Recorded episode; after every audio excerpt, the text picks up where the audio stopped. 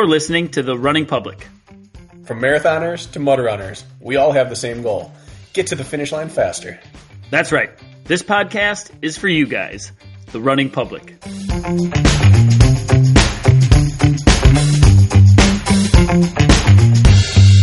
The fire monkey, yes. I found out the Argentinians call me El Mono de Fuego, and I found out that I started trying to learn Spanish after I broke my leg, and I asked an Argentinian fan if she wanted to help me out by teaching me online. And uh, during the first course, she she picked it up and she was like El Mono de Fuego, and I was like I don't know what it is, what is it? And it turns out it's fire monkey, and um, I've been trying to hold on to that because I find it it's really goddamn cool. Like it's really cool. ¿Por qué el mono de fuego? because um, because I am apparently uh, really good at uh, obstáculos de suspensión, so like rigs, basically. Did you speak a lick of Spanish before this last year? Not a single word. I had issues with um, uh, like vamos a la playa. I was like, is it really what it is? Like I had, I had questions for that. I only had German in school and Swedish and Norwegian, of course, because if you're Danish, you got to know the Scandinavian languages as well. So I had German for a few years, felt comfortable enough to like read German, and um, I always thought it would be cool to either learn how to sing or to learn Spanish. So I had a choice between those when I broke my leg, and um, I still sing poorly. So here we are. it seems I can justify that. So, how many, if you sat across the table from someone, how many different languages could you have like a semi broken conversation with? I could have a semi broken conversation in Swedish and Norwegian uh, and German, and I could talk about what I do if I controlled the conversation in Spanish. Uh, at um, Savage, Florida, I had a chance to to try to speak Spanish more because there's a very strong Hispanic OCR community in Florida, especially. Um, and uh, they asked me recommendations about European races because they wanted to come over and try. And I recommended them to try uh, Bestial race, which is a race in Spain, uh, a week after uh, Spartan Worlds, so the 10th or something of December. They're going to do it on Gran Canaria, one of the Canary Islands and um, recommended them to come to that. Tried to explain the race. I could like explain the distance and the types of obstacles, which I felt I felt was um, enough to be conversational in OCR community Spanish. But if they asked me questions that was outside my comfort zone, I had no clue what to say. Like it's du it's Duolingo Spanish, so it's it's really not that good. There's this athlete Angel Quintero. I'm not sure if you've raised him yet, but he was primarily a Spanish speaker, and I'm primarily an English speaker. But I had a few four years in high school, and we had an agreement with each other that at races I would speak only Spanish and he speaks only English. Nice to try to help each other out, and I can't say I got any better. It's something that has to be done on the regular, right?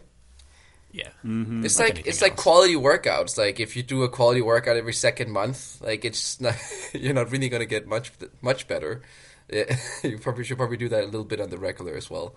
And I'm doing, especially now that we're traveling, I'm only just getting in my Duolingo lesson. Like I want to be good and like spend those 15, 20 minutes a day practicing, but even it's it's supposed to be vacation-ish to be traveling like this, but it really isn't. Like we, Ida and I, we got stuff to do all the time, so it's not a lot. It's like panic in the evening, like oh my god, I don't want to lose my streak, so I got to go in and, and do a lesson. Mm. Um, you don't sit still, do you?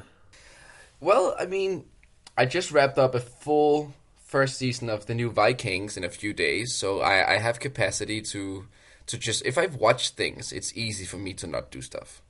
If I don't, I get a little like, uh, what are we gonna do now? Like, what should we do now? Mm, I'm the same way. I have a question that just popped up in my head as you're talking about languages and you and Bracken chatting about it. So recently, I have had a few races with Alvaro Vasquez, who strictly mm. speaks Spanish. Right? You saw him mm-hmm. down in Florida. And half the fun is bullshitting before and after the race, sharing race stories. And I find it frustrating that I can't talk to him like mm-hmm. I know Spanish, but not well enough to converse anymore. And then I think about you over in like the European contingency and the different languages spoken, and you guys cross country lines all the time for your races. What is that aspect like? Like you're you're at the start and finish lines all the time with people you can't speak with. all the time. It it's it's it can be difficult. I would say that most um, around our age uh, are doing well enough in English to be somewhat conversational. If they tra- travel, they are normally good enough. But if you go to a country, you will probably meet like seventy percent of the people there are not that that conversational. I've been racing a lot in Spain, and um, Spain is just one of those countries where there still is a huge part of the com- uh, population who haven't learned English well enough to be conversational in it. Same in Italy, for that sake. And um, three years ago, oh, can I? Is a bad time to say that, but three years ago, I went to Russia um, to to compete. I was invited by the federation to come try out a few races, and it was a really cool experience. But there were almost nobody. I had like one or two touch points with people who I could be somewhat conversational with. But that was weird. That was like it was like hard for me to communicate and I had to look out the specific people who could communicate in English at a decent level. That said, it was awesome. Like the races was good, people were super nice. I've been on three different Russian TV channels. I have no clue what they actually asked me or how they translated my answers, but I I had a blast doing it, and I got to see Moscow, which was nice, and meet some of the Russian athletes because you know. Um, the the OCR community is strong over there with Sergey Pirilikin and Elisa and Sergey Sidin and, and so on. So they have some incredible racers who uh, who are excelling um, within OCR. I, ha- I have one more follow up question to that, and that would be then if you go travel to another country to race, which again is common for you over there, does everybody just default to English, even though it's like their broken third language? Everybody, you will you will approach each other in English. Is that what I'm understanding? Maybe. Depends on how proud you are. I haven't raced a lot in, in France, but I believe uh, the French is very uh, proud of the language, so uh, they will not uh, go from French to English. Some of them will, of course, but um, um, no, I mean they, they normally do to be inclusive if they can. Um, they try, and even if they can't, they have like a few words. Um, especially, um, we went to Slovakia and Poland a few times. I've been to Poland uh, quite a few times because they have some really awesome like short course races over there. I like to do. Uh, called Barbarian Race. They have a 400 meter, like nine obstacle, just like boom, boom, boom, uh, hit it hard. Um, and even if they don't speak English that well, like we can communicate with hand gestures, and um, most of them actually just want to come over and grab a photo. So it's not that they want to hear about the history of Denmark or or anything like that. Or um, after my first race over there, I I saw one of the female athletes who did quite well. She was um, at a conversational level, and she was there with her boyfriend who didn't speak anything but Polish. And I walked up to them because I had a day in I had a day in Krakow, one of the big Polish cities, the next day. And I said, hey guys, what would you recommend for me to do in Krakow? And they said, you know what? Let's show you around. What do you want to do? And I said, I plan to do a, a run because that's the best way for me to check out a new city. Because you, you get to cover a lot of ground, you get in your workout, and you still get like a lot of rest because it's like running and seeing things. So they said, no problem, we'll, we'll do that for you. So they planned out a, um, it's a pretty long run, like 14, 15 mile run through Krakow. Uh, and they wanted to show me a bunch of things. So they couldn't explain to me well enough what it was. So they came prepared. They had printed out from Wikipedia in English descriptions of what we were going to go see. So there's like, oh, this church or this market or this building or this castle. So we ran a route that they planned, and then they just gave me a piece of paper and tried to explain to me the history of what we were seeing.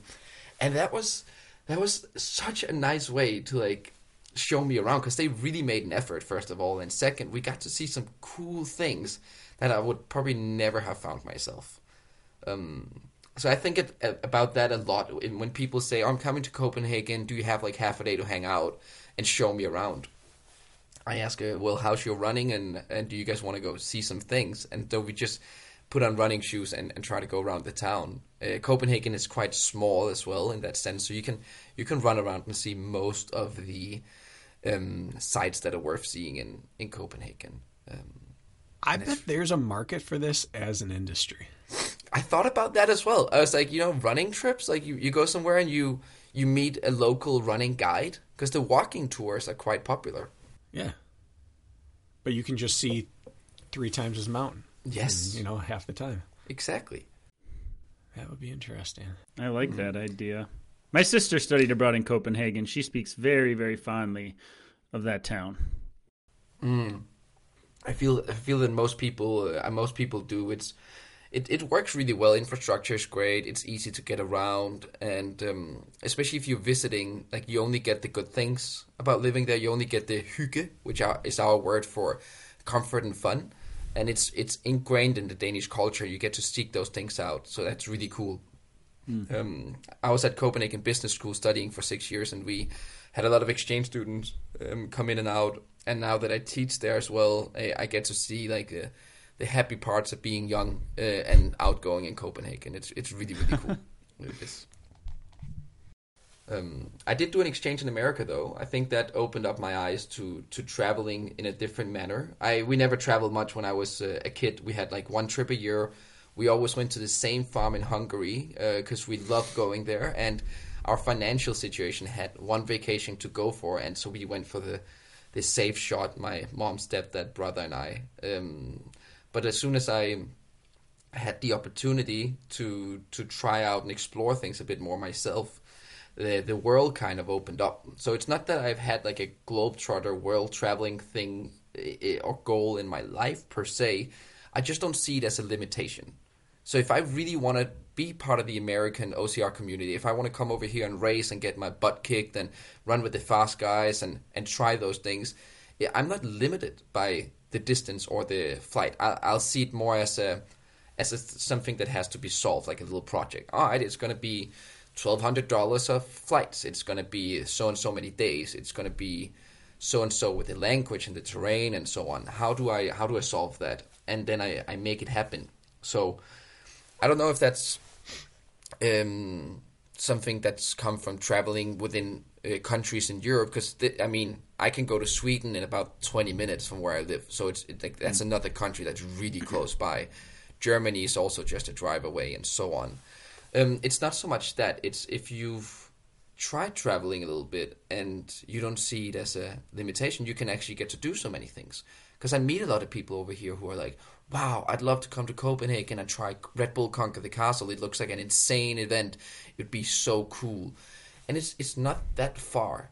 Again, it's not that far. It's a big travel and ti time difference and jet lag, of course, but it's not a limitation to go. It's definitely possible, and I, I, I like to to show that as well. That if you if your passion is to to try certain things within your career or passion, it's definitely go for it. Like it's it's better to do that than ten years later be like, oh man, I wish I I tried this thing uh, really hard. Like if it's a big enough passion for you, it's definitely possible to um, to make things work, even though you're not um, a millionaire or um, heavily supported or so on. It's possible to restructure uh, structure your life in a manner. So that's uh, seems to be a very European attitude. I have a sister in Sweden right now and a brother in Hungary. And one of their big takeaways is that because countries are so close, people cross country borders like they cross states over Yeah. here. Yeah. And then it breaks down their reservation towards international travel because everything's international. Whereas over here, we see it as a big demand, a big cost, and a big stressor. Europeans are used to doing the visa thing or doing the passport thing and doing the customs thing, and then it's not a big deal for them anymore. And oftentimes you can find, like, Kirk and I, if we were to fly from here to California for a race, we're lucky to find a flight under $500. Hmm. Oftentimes it's up around the 700s to get hmm. to, like, Seattle or San Francisco or something like that. I mean, you can get to to France. You can get to London. can. You can you can get Right. to Budapest for six, seven hundred dollars a lot of the time. So it's just it feels like a massive hurdle to us because we're so isolated in our country. I actually forgot to think about customs and visas. I have a the Danish passport is a it's pretty close to a do whatever you want to do passport. Um, for some reason, like it's just it just allows you to do. I I don't I rarely. It's just not a very need visa. intimidating country. No, no, and I'm not very intimidating myself. I'm like five five, and I smile a lot. So I mean, I'm also easy to just like push through airports easy. Like it's uh, I noticed that in all your race photos chicks. from Jacksonville, by the way. I didn't see a single one you weren't smiling in. You and I were around each other a good bit. I look like I'm hating my life, and you look like you're on a roller coaster. Oh, it's I don't know. It's it, it- I'm not even Uh, my race face gets like um, the facial like uh, I wish I could relax my face more and look calm and cool. I can't. Like my my face. I vi- wish we had video right now. My face is just like all pulled up and my teeth are bared. Um, Oh, so that's am- wait. Is that a grimace or a smile or a little of It's, both? it's it's more. It's I think it's mostly a grimace, but I mean I was also happy in Jacksonville. It was so much fun. Felt great. Like no no need there to to not look happy for me. Um, I had much fun. I didn't have as much fun in Savage Race. I admit. I felt I felt not very competitive there, and it it had me like being a bit, bit more like sour and unhappy. Um, and actually, when I look at those photos, I also look like I'm like working harder, even though I didn't feel like I could enter uh, any sort of like pushing zone in the same way as um, as we did with the uh, Jacksonville sprint, Something- at least. Something interesting about Savage Race is that it's the U.S. Uh, series that has probably the most of the major series, the most technical obstacles, and so it's seen as a race for the non-runners. However, because it's not based around carries and like tasks like long crawls or heavy hoists and multiple different carries, it actually is more conducive to runners for a large portion of the race because there's mm-hmm. nothing to really slow you down until you get to a really difficult rig. It's kind of like red light, green light, where it's mostly green lights until a red light slams you on your on the brakes. But the the Spartan race or some of the others, they break up the rhythm, even though the the rigs aren't difficult. The carries and the crawls and things kind of grind people down. I love what you said about tasks. First of all, I've been talking about that within Danish OCR for many many years. I've um, I've had a coaching business in Denmark where we did group training events, and we've had many thousands of people come through, and we've been in like the national federation talking about things, and we we did a lot of talk, especially in 2018, leading into the European Champs, which was hosted in Denmark, about what is an obstacle and we define things with tasks and then obstacles. And an obstacle is basically something that you move through. Like you move through a crawl, you move through a rig, or you move through a carry. But if there's something you do where you're not moving, which could be a Hercourse, for example, you're you're solving a task on the point. It could it could just as well be ten strict pull-ups. It could just as well be that or um, we we have often an atlas lift, not an atlas carry. So we have a really heavy atlas stone. You lift it up in the air, put it on a, a thing, and take it down. But that could just as well be a 200 pound deadlift that you had to solve as a task. And when I look at a race map, I, I actually identify things between obstacles and tasks, and I plan out how to solve them differently. Um, so when a savage race comes up and it has primarily obstacles that you have to move through, it, it it's different how you enter them, exit them, and how you feel during those. And when it comes to a task, which will wear you down in a slightly uh, different way. What is your field of study? You said you set, spent six years at university, and the way you're speaking right now makes me think you have a very unique way of looking at problems. What was your field of study? Um, I, ha- I hold a master degree in mathematics and economics, uh, specializing in multivariate statistical modeling um, and uh, data analysis. So I think uh, the popular term now is data scientist. Um, yeah, I think that's the popular term. I haven't gotten around to spending so much time working on those things. I still keep in touch with uh, academia and read up on uh, data science news and stuff like that, which is uh, uh, not something I often speak about because it's probably the least sexy thing to to keep up update with. Um, but I worked in Experian, which is um, a worldwide uh, data uh, company during most of my study time, um, and I after this I might spend time in a data analytics department and work on modeling and um, trying to predict outcomes based on, on data. So I think I, I'd love to get back to doing that at some point. Um, it's fun. Uh, it's fun enough, but I mean, it's not nearly as fun as obstacle course racing, which is why I'm doing it because the, the you you guys can most probably relate. I, I I know you can because I've heard the podcast many times, but the financial element of trying to run head to head with people here is a very unstable uh, element in life. Um, it's hard to to make that. Um, I, I know for a few people, it's definitely a living and, and a little bit more, but it's very few people. Um, And they both And- live in Canada together in the same house. they either live in Canada or on the top of a mountain in Malibu. Um, and even even if you live on the top of a mountain in Malibu, you need to have your coaching business and so on in order to like really make it work uh, at the moment, as far as I understand.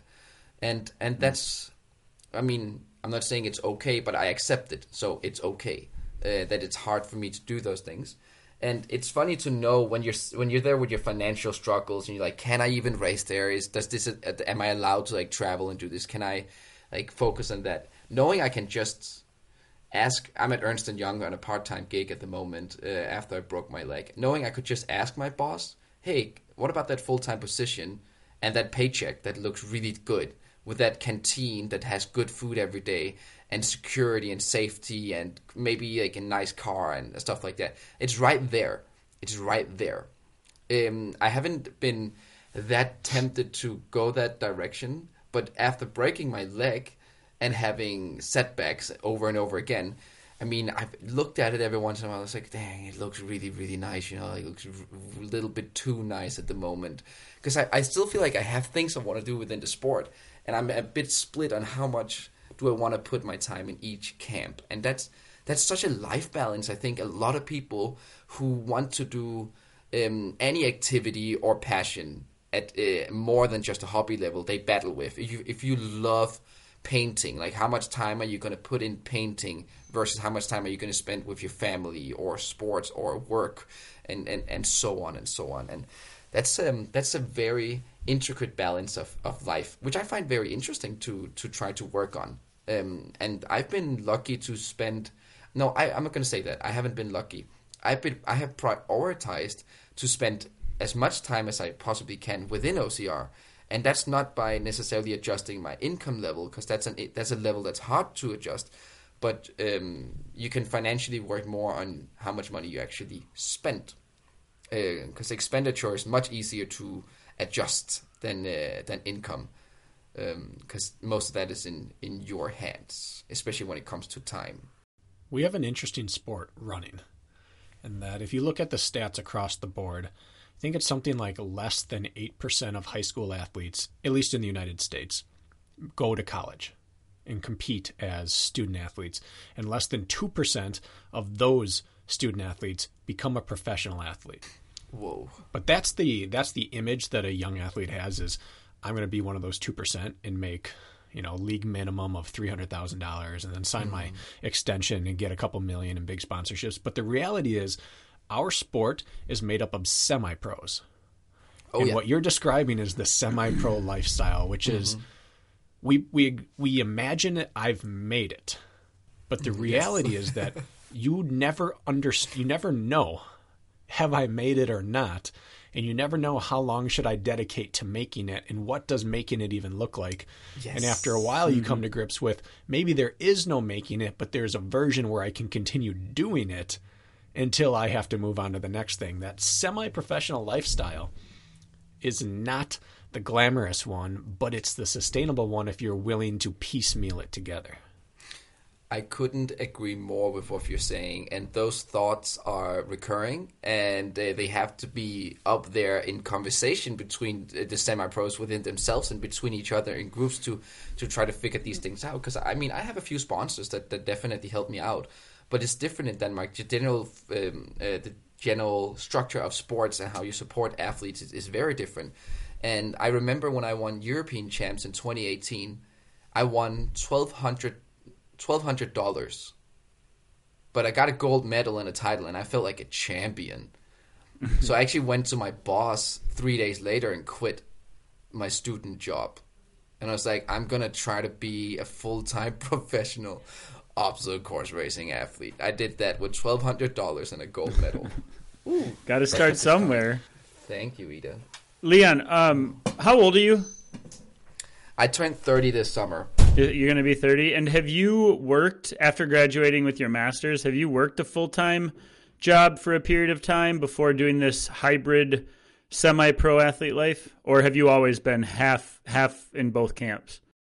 If we define full time as about 37 hours a week, I have been full time with uh, something within sports for a while, either with okay. my own, because um, I, I try to put that in one business. I used to have different businesses. I had OCR Vest for my e commerce where I sold clothing. OCR Training Denmark for our group training, fit business training, personal training business, and then something for my athletic endeavors. And now I just put everything in OCR Training Denmark. Uh, it makes it so much easier with taxes and accounting. I don't enjoy accounting. I have had classes within it, don't like it. It's not much fun. Um, so I keep everything in one, and I've definitely spent more than full time with that. But I don't mind spending hours and hours doing these things. I actually really, really enjoy it. Um, I've always had a um, a part time job with something which was hundred percent stable with what I got paid, because I'm I'm I don't want to say I'm not um I'm not ignorant to the elements in life that that matter. I know I gotta pay my rent, and I know blah blah blah blah blah. I, I own an apartment, I have a mortgage, and I have a car, and I have expenses, and I'm still wanting to save up money. It's it's normal for me to think like that. Of course, I'm gonna have a plus on my account every single month.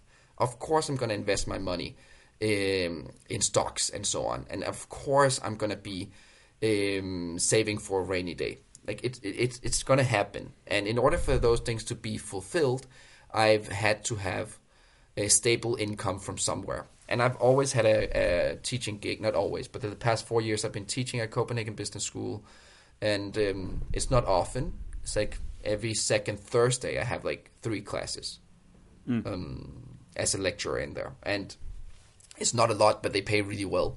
So by doing that, I know how much money a year I'll make on teaching, um, and that's enough to cover basically everything I need if I'm not flamboyant with stuff.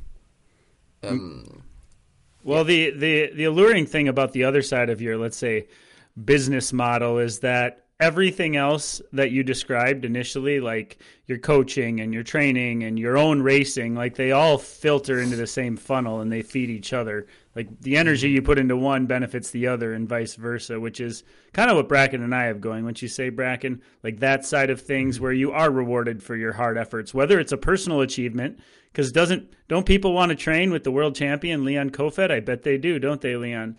Mm-hmm. and and so that can still be whatever you want it to be, and that's why like investing in your own training and your selfish endeavors, like traveling over here to race is actually a business decision. Of course, it's fulfilling you personally too, but it's also a business decision, isn't it? Yeah, it, it helps with um. So the business positive perspective of doing this America trip uh, lies primarily in in two things. Um, it lies in marketing. Like it increases my marketing value to whoever, whichever brand I work with. If that is for like short term or longer term, uh, if it's either project based or sponsor based with a brand, um, doing this trip is going to increase my value within social media and community. So of course that's something I can try to. Um, it, as, it only increases the value if I communicate it in a in a good enough manner to whatever brand I'm trying to work with. That is that that did that make sense? Mm-hmm. Mm. And second, um, I developed an online uh, grip and pull power tra- two online grip and pull power training programs when I was lying on my couch with my leg in like um, a DonJoy and I couldn't move it around for like a few months after surgery.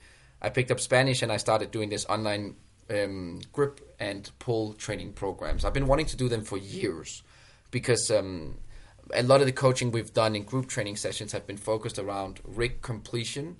In Denmark, we've had yeah, I think we had like four and four point seven thousand people have been through our trainings in Denmark, and what we've seen is that um, it's easy to learn a trick, especially if you're like somewhat fit or know stuff about your body. So it's easy to know that if you put your hip a little bit differently on a rig, you're gonna create momentum in a different way. Or if you grip something with your hands a little bit different, you're gonna get a stronger grip, or so on. Uh, for example, Kirk, do you do you remember when we were going into uh, rings at the uh, Jacksonville Sprint? Yep. And there was a guy in front of us who fell down the rig. Yep the way he, I, the, as soon as he touched the first ring, I knew he was going to fail. I looked up that little hill and he touched it. and I was like, "Well, he he's not sure of what he's doing here." Mm-hmm. And, and those rings ring, were slick too. They were they were kind of gross. Exactly. Yeah. And not only were they gross with mud, the the, the texture of the material was was bad. Like it, it was very slick. So you had to think about how to grip the ring, rings. And if you haven't put thought process into that already, um, it can hurt you. And that's tricks. Like somebody could have literally yelled at him and he could have learned that trick immediately. What you cannot learn immediately is having strength and power enough to do moves that require strength and power you don't have. Um, for example, at the toughest events in, in Denmark, you can skip the rope climb and the following obstacle if you complete the salmon ladder. The salmon ladder is a ninja warrior obstacle. If you complete three jumps in a salmon ladder, you can skip the rope climb and the following obstacle. It's called the fast lane.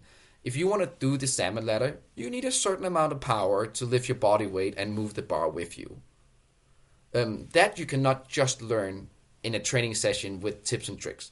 So I wanted to develop this training program to help people increase in strength and to teach them the difference between endurance and power, both when it came to gripping things, uh, that's forearm strength, and when it came to pulling things, which is basically your lats and biceps doing work and your body understanding pulling motion towards your body. When I say pulling motion, it's not just like pulling things from up to down, it's also pulling things from in front of you towards you. Anything you pull towards you, that's what I'm talking about with pull power. So the grip and pull power programs have been going much better than I expected. I was hoping for them to do well because I I did put in a lot of work to make these programs quite well.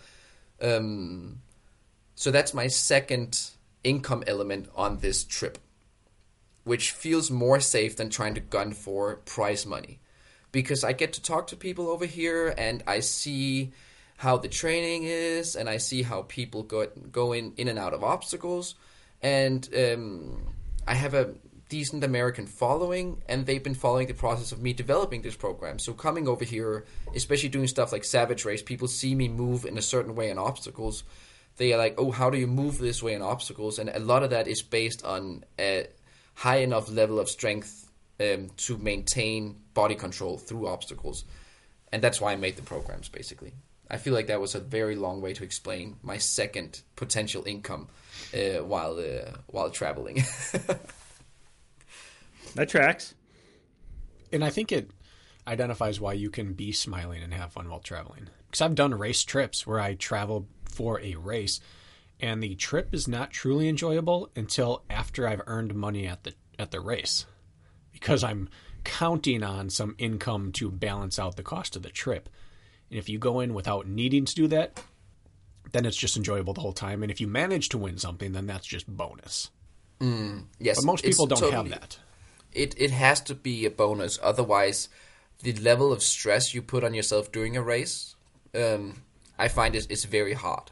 If I go there and like, oh, I have to do this, and then I maybe fail an obstacle or my legs are just like feels like somebody put them on the wrong way like it feels like i can't run as good as i want then that becomes a stressor that doesn't allow you to find yourself in the race and then race the best you can. Um, that makes sense. Uh, I, I want to dive into um, your U.S. trip more because is is this the second or the third time you've come over here? I think it's the third because um, yeah, no, fourth, fourth actually. How about that? Fourth um, racing trip. Yeah, uh, four, three years ago, I came over with Nikolai Dam, my uh, uh, main training buddy back home. I was at he that race. we did, uh, yeah, Spartan So. You were there. I remember that. We did Spartan SoCal. Yep. Then we went to Flagstaff to try that out. That was really cold, but like way awesome. We got to run the Grand Canyon. We did um, it wasn't rim to rim. We did from one rim all the way down back to the same rim, just like a little loop uh, longest run I've ever done in time was that run. It was probably one of the most beautiful ones as well. It was really awesome. And then we went to Arizona um, and raced there as well, which was fun because um, before that trip, I, I straight up hated Spartan Race. Like, straight up. I hated it. Not that I hated the organization because I understand now that um, especially within the American OCR community, there, can be a lot of emotions attached to how you uh, look at a brand, especially if you've been trying to work with that brand and your expectations of how that uh, collaboration ha- should be hasn't been fulfilled. Um, then a lot of feelings can uh, can arise. It's not that way that I hate, hate a Spartan. Before that, I had only done one Spartan race, and that was in in Barcelona and I fucking hated it. Like I really, I loved uh, the the Northern European way of racing. I loved toughest, and I loved the local races we had with like rigs, and uh, the competition was close, and we had fun.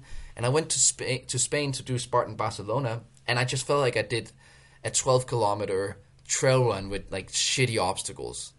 And I was like, why are people so hyped about this? And why is the ticket like um, fifteen uh, hundred and fifty dollars? Why is this so expensive to pay to do shitty obstacles?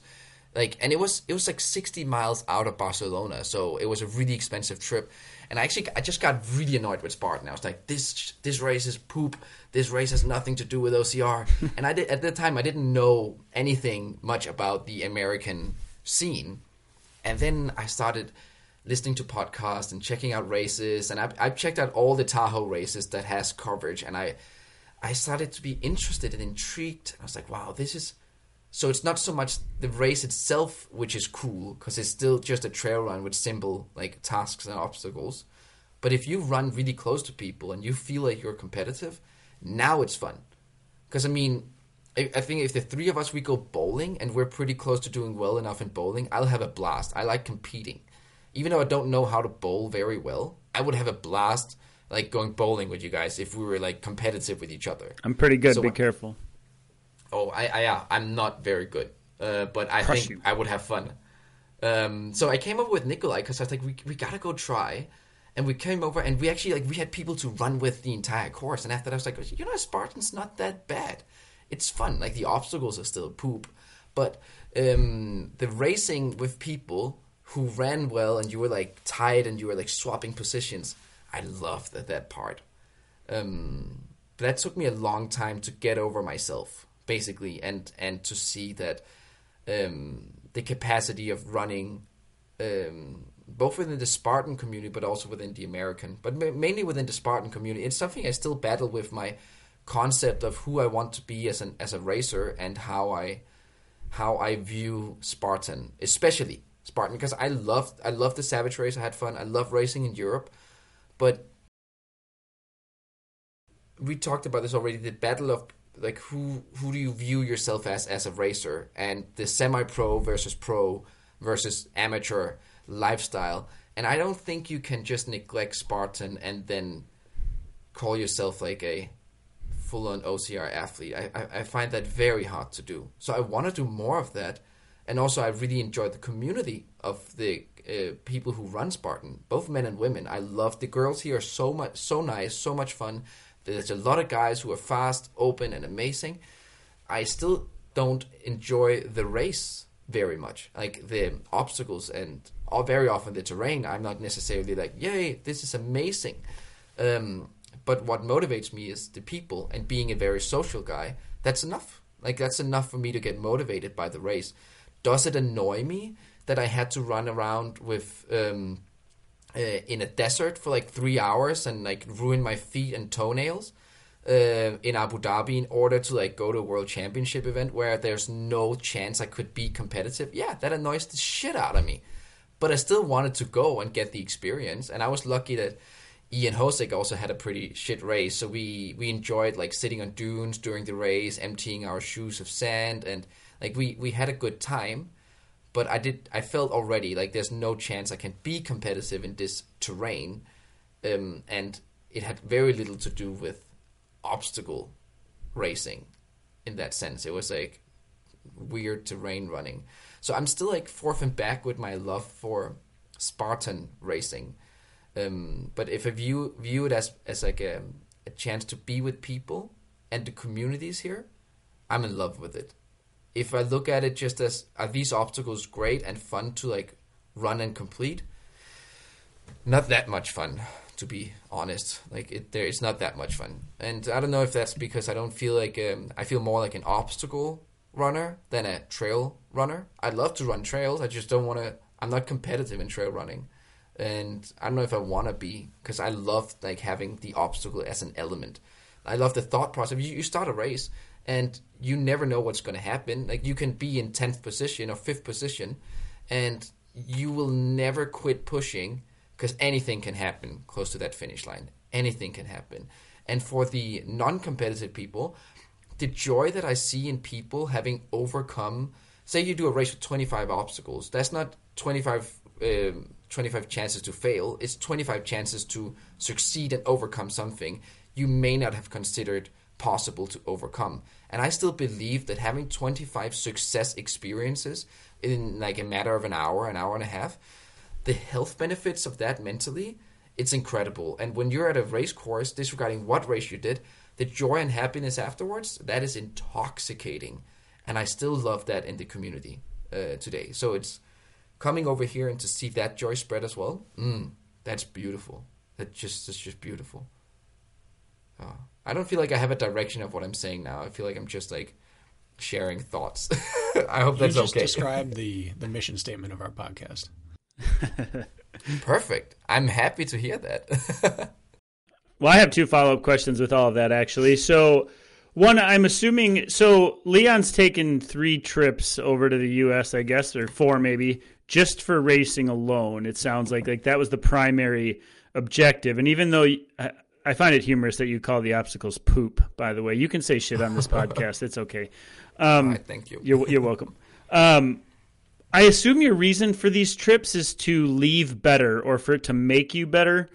And now maybe I'm reading between the lines too much here, but um, uh, you're coming back from a broken leg. I believe your tibia is that correct? You you broke a bone in your. T- we'll get to that. Is that correct?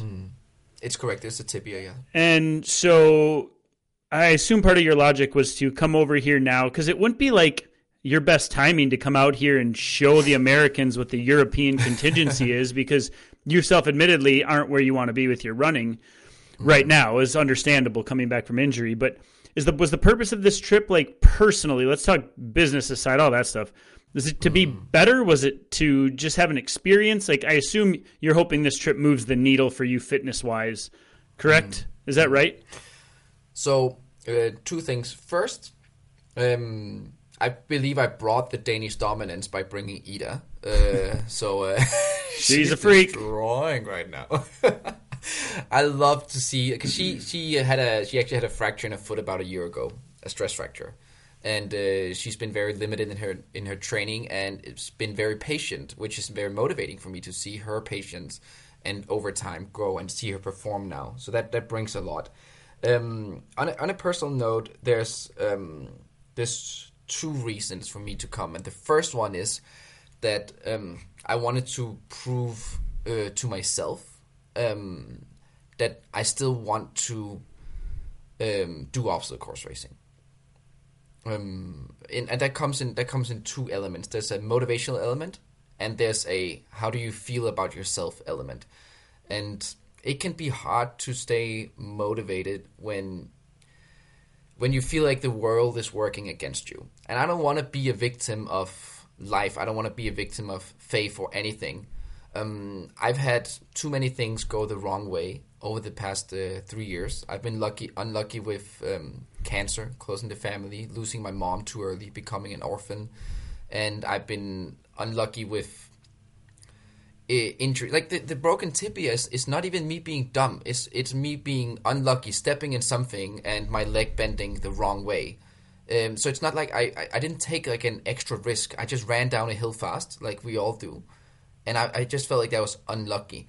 And the setbacks I'm having now, we haven't necessarily de- defined where they're coming from, and I've been feeling like it's it's very frustrating. It actually gets me a little emotional just thinking and talking about it. That it's I just feel like I haven't had that chance because a year ago I spent two months in Colorado training, and I've never felt in that good of a shape because I went to VJ's place and I, I know his running capacity is great. I went there with purpose and ambition. I, I in, invested a lot of my own money and time in taking two months out of my life to do this, and I wanted to come home. And I was like, COVID has to be over now. Races are opening up. I'm looking forward to this season of my life. Like I was so excited about that, and this fracture just like came um, mentally for me at, at a very bad moment because I had done the Colorado trip a year ago because I needed to to know if I still wanted to do obstacle racing after COVID because COVID was really mean to my to the lifestyle I had spent three years building. Um, So this trip right now uh, is a bit of a follow up to to that experience in terms of motivation. I'd love to come out here and race and have fun and have a blast, um, and also um, it is it is also a a good chance to know where I'm at in the recovery process. Because if you're all by yourself with all your workouts, and you can miss a 400 meter rep by two seconds and feel very bad about yourself, which is dumb. You shouldn't. It's just like how it is that day. Maybe there was a bit of wind on the track, or maybe your your your left foot felt a little heavy, or whatever. Like two seconds, fucking two seconds. It's okay. But it's when you do it, and you guys can probably relate to that feeling. Like you're just like, ah, I'm the slowest person in the universe, and this ain't working. Like those emotions and feelings can be very frustrating. When we planned this trip like five months ago, though, I didn't expect to come over here with limitations. I thought I would come over here with two months of good training and in pretty good shape. Um, it didn't turn out like that. So I, I, I had to like readjust my uh, performance metric on going here, which is the second element. That's the performance and training. I've had to adjust that leading into the trip. And on the trip, because when we raced in Jacksonville, which was the first weekend, uh, the super, uh, the 10K, I did as a hard tempo effort. And yeah, I, I couldn't run with the fast guys, but I was 100% aligned with that because I had prepared my mind and expectations for that experience. Um, it's not easy, and I had to like like there's a lot of self talk there. I've been working on my on that with my mental coach of like how to enter a race uh, in that manner. I felt good, um, and um, did I place fourth? I think I maybe have placed fifth, fifth, sixth, sixth. The sixth. super, I, th- I think I nipped you there at the end, Leon, but you didn't let me do Yes. that on Sunday. No, Unfortunately, uh, you definitely nipped me there. But when you when you overtook me on the super, I was hundred percent in Zen, and I was like, I don't care. That's perfect. I'm on my I'm on my own agenda here, doing my thing. I'm not supposed to try to push because I need to know how my body reacts to this effort in this terrain. Like even jumping down from walls is like, "Ooh, I'm a little bit worried about that still. Um, so I was 100% in Zen. I felt good, and I was like, well, time wise, it wasn't horrible. So when we went out on the sprint, I was like, I'm gonna try to push a little harder, see how that goes. Push harder. Felt okay. Still felt slow, but I felt like I was I could run a little less scared in the terrain because I was scared on Sunday. I, was, I, I, I know on the super, I was scared of like stepping at a wrong space and like getting. And in Jacksonville, everything is kind of gnarly. You're either running in mud or you're running in like weird, like um, uneven terrain. But on the sprint, I wanted to like see okay if I open up a bit more, what happens. So I open up a bit more, not like I would probably do for a race race, and when when you fell off seawall, when you fell off seawall, and I saw that, and I was like, all right, third place is now an option. I decided, heck, to hell with it. I'm gonna race now. That's when I opened the um, the the valves, the valves, and I just um, I just pushed the pedal uh, to the metal, and I was like, let's see what my body says to this.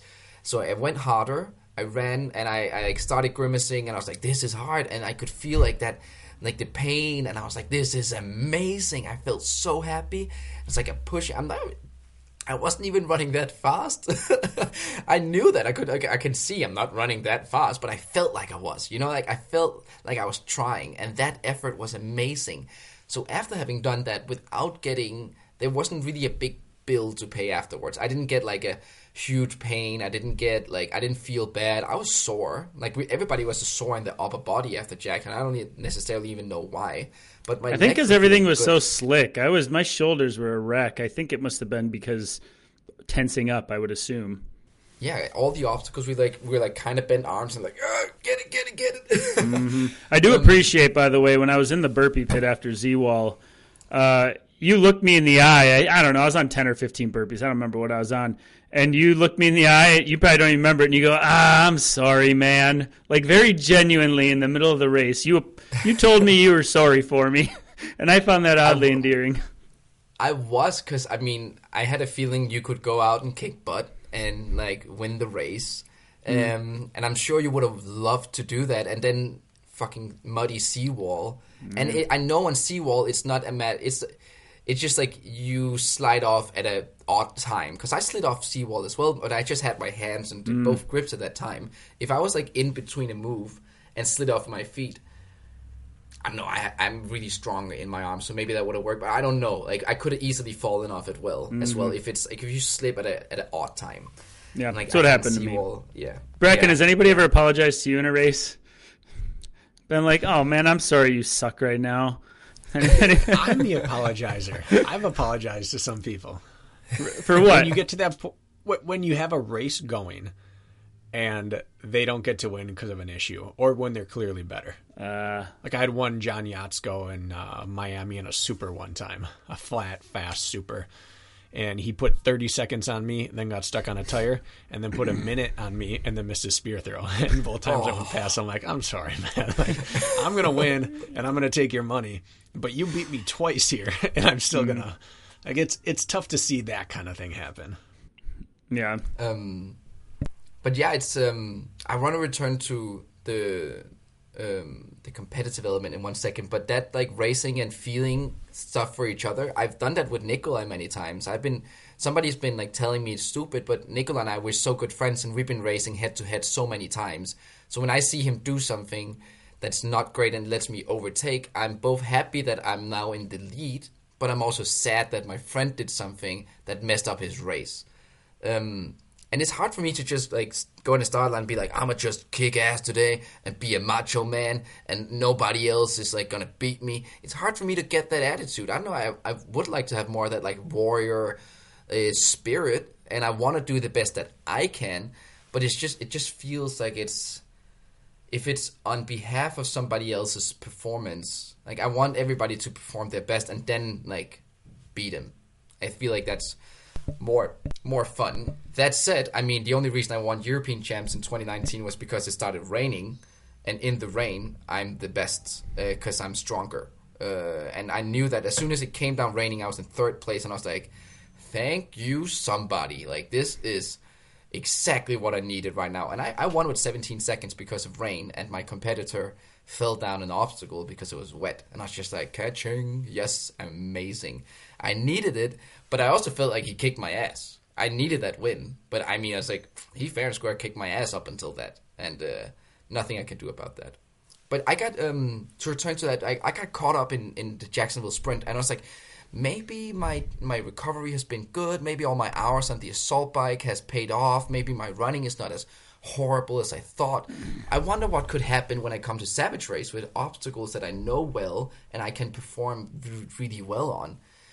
And then I lost my control of why I came on this trip performance wise. Because I was like, in my mind, I was dreaming of doing well in Savage like most of us would if we like felt like there's a chance. We like we dream of it. We like visualize the win. We visualize um, the glory and the honor and of the battle and and all those things. And i couldn't get that out of my head. I was like i was- having positive dreams. I was like man am i is this it, it made me so happy. Until i started running in savage i was like fuck this is bad. Like i had no turnover. I went out at um, 330 per kilometer that's a 35 minute 10k on flat that's like the pace i went out in i feel like it was fast but conservative and they just left me, dusted me like straight up. They just everybody went out super hard, and I expected them to make mistakes. I expected the competitive other guys to make mistakes on obstacles, and they didn't really do it. But that's okay. The worst part was that I ran out there, and all that positive energy I had from Jacksonville, all that positive energy, it was hard for me to um, to convey. Oh, the video's not even on. Oh, it's not on. The God video's not even on. VJ and Ida is here. Oh, what a shame. Hello, I guys. just What a wanted to shame. What's up, photobomb, but we can't do that. No, I couldn't get the camera. We got nothing. Hey, I think you're still on. You're muted, Bracken. The professional Bracken is still muted. We've got the uh, the twelve o'clock bells going in the background at the church here. No, but um, so I was running there, and then I was like, "Who?" I got all these thoughts, like, "Who am I fooling?" Like, what? All that positivity that I got from Jax was just destroyed. Like doing that, I was like, "Who am I fooling?" I, it's hard for me to run here. I'm not even catching up on people. Like, blah blah blah blah blah. Um, and I think the only reason I was so hard on myself was because I had changed my sin. I had changed my like goals. um, just by intuition from feeling good in Jacksonville. Uh, and I've been having to restructure that a little bit going into San Luis Obispo because I've been having knee pain in Colorado when running. So I'm like, I'm not even sure if I'm racing on Sunday. And if I'm not, I want to be 100% okay with that. I want to come in and be okay with that. I don't want to be at the sideline crying, my eyes out, uh, and just be like, oh, my, uh, so sad, blah, blah, blah, blah, blah. Um, I want to be okay with that. And I think, I think that's, it's not necessarily easy, but it's necessary in order for me to have a recovery process from this injury in a good way and the, the pains I'm getting are weird. So I'm lucky enough that I'm getting an MRI next week, and I have an X-ray the week after that. So we can look into this and find out why I'm still like experiencing pain. Um, but on, on on the motivation level, you say. Wait, so first far, of all, how does that work? Are you just paying out of pocket over here, or are you wait until you get home? Oh, I get I wait until I get home, and Oh, then okay. um, So you're done. You fly home after the race Sunday. Yes, uh, we fly out on Tuesday. Gotcha, gotcha. All right, continue. Yes. Fly home on Tuesday. Um, yeah, gotta go home. Since I picked up Ernst and Young as a job, I, I, I mean, I have flexibility, uh, but not not that much flexibility. I would have loved to stay. Some friends are trying to convince me to go to San Francisco for a week, but I can't. I have work, and also my grandparents. Uh, today actually is their 50th uh, wedding anniversary, so I have to remember to give them a call. And uh, next Saturday they're having a party. So if I'm not there, I think my uh, very small inheritance is going to go down the drain if I don't go to that party. I don't want to risk that. So um, better go home. Smart man. You take care of your grandparents. oh yeah. I, I uh I want to ask you something here that I think you have better perspective on than most anybody that we've spoken to, maybe Bracken. Um, is I think you probably have as good a perspective as anybody as far as the European contingency versus the American contingency. Um, a lot of people like me, I'm especially curious what it would be like to go over and race Europeans and actually get on your turf and race versus, you know, and you've come out here and experienced both. Probably, maybe John Albin, maybe would be the close bracket, maybe to how much he's come over, but that'd be it. I can't think of anybody else. Can you? Maybe Miriam? What do Oh, you yeah, think? Miriam's been traveling a lot. Miriam? for Yeah, she. She's but she stays in her comfort amount. zone. She does uh, Spartan races Yeah. only. I can't think of anybody else. But the, No, I think Leon's most qualified. Yeah, and so so I would like I think the listeners are very curious about this too because listen, we're proud over here, right? Americans and we think we're the best. And then you hold an OCRWC over there in England and you smoke the American contingency, even including Ryan Atkins and some of the favorites, right? They get beat down. And then you go to Abu Dhabi off of American soil and the Americans get embarrassed. And yes, that's the right word, embarrassed. So I think we're a little delusional over here as to how good we are necessarily. And so I want you to shed some light on just the differences that you notice between like European racing and racers and the quality of racers versus the American or North American contingency. Like what do you see as the big difference between the two? And you can go any direction you want with that, but I'm sure you have some thoughts. My first thought is storytelling, um, and, and media. So over here in America, we have great podcasts. We have people who really care about the community and want to talk about performances and so on. If um, we, I want to take example in, in three European athletes. There's Sergei Perlikin from Russia, who's currently in uh, the UAE in Dubai. Uh, Thomas Buyle from Belgium, and then Richard Heineck from um, oh no, is that Czech or Slovakia? Or oh, one of the Eastern European countries. I think it's Czech Republic. Um, Sergei Perlikin travels and he's done well in, in Spartan races and European champs and so on. He's done well in all the aspects, and, and the Americans know of him. They know how good he is, and they talk about him on the podcast. Uh, Richard Czech, Hein- Czech, Richard- Czech Republic. Czech Republic. Richard Richard Heineck has uh, won the Trifecta World Championships, so he's he's good. Thomas Buyle can kick everybody's ass. Like he's a good runner. He can. He's from Belgium, a Belgium champion. He's done well in almost anything, and um, we just don't have people telling the stories of these guys. And I don't think the storytelling in America is that the Americans are better than some of the European guys and girls because we have, especially the the female competition in in Europe is strong. Like we have strong competitors who can complete obstacles and they can even run quite well. Um, the storytelling is not that the Americans are better. It's just that it's hard to comment on a scene that is an Atlantic Ocean away that, that listeners don't understand or know about anyway. So, since most of the media is American, we talk about races in America. Like we talk about, uh, we can talk about Spartan Jacksonville without having to introduce it on this podcast right now. Mm-hmm. You could not do that on a European podcast in the same manner. And in most most of the European OCR community is more interested in following the American OCR community uh, OCR competition than the European because the coverage is better. And I know it's easy to talk down the coverage of like Spartan and so on. It's easy to say it's not good, but something is there, and there's like a who's going to win, and there's um, there's talk about competitors and so on. So it's a matter of storytelling. I, I don't think that I'm gonna I'm gonna try to be the positive guy and say uh, there's there's probably nobody who's gonna say that the Europeans are not great uh, or there's a good quality of athletes there's nobody who can there's almost nobody who can do this full time except some of the Russians. And who knows that how's that going to be like during the crisis and the war at the moment? How's that going to be in in the future? Uh, how's that going to leave? Like, I mean, the Russian ruble dropped down more than 99%, and I'm sure that the most of the Russian athletes don't want to they don't support what's going on. They're very open about that on social media, but they lost 99% of their value in their bank account if they want to travel that's insane. Like that's to hurt them. What? How's that to lead to that in the future? I'm, I'm not sure. Um, but in America, we it's, it's, it's we we are used to talk. I say we, you, we. I, I feel like I'm part of it. Let's do that. We we we're good at talking about sports. We're good at highlighting things. We're good at talking about things like the best ever, the goat, MVP.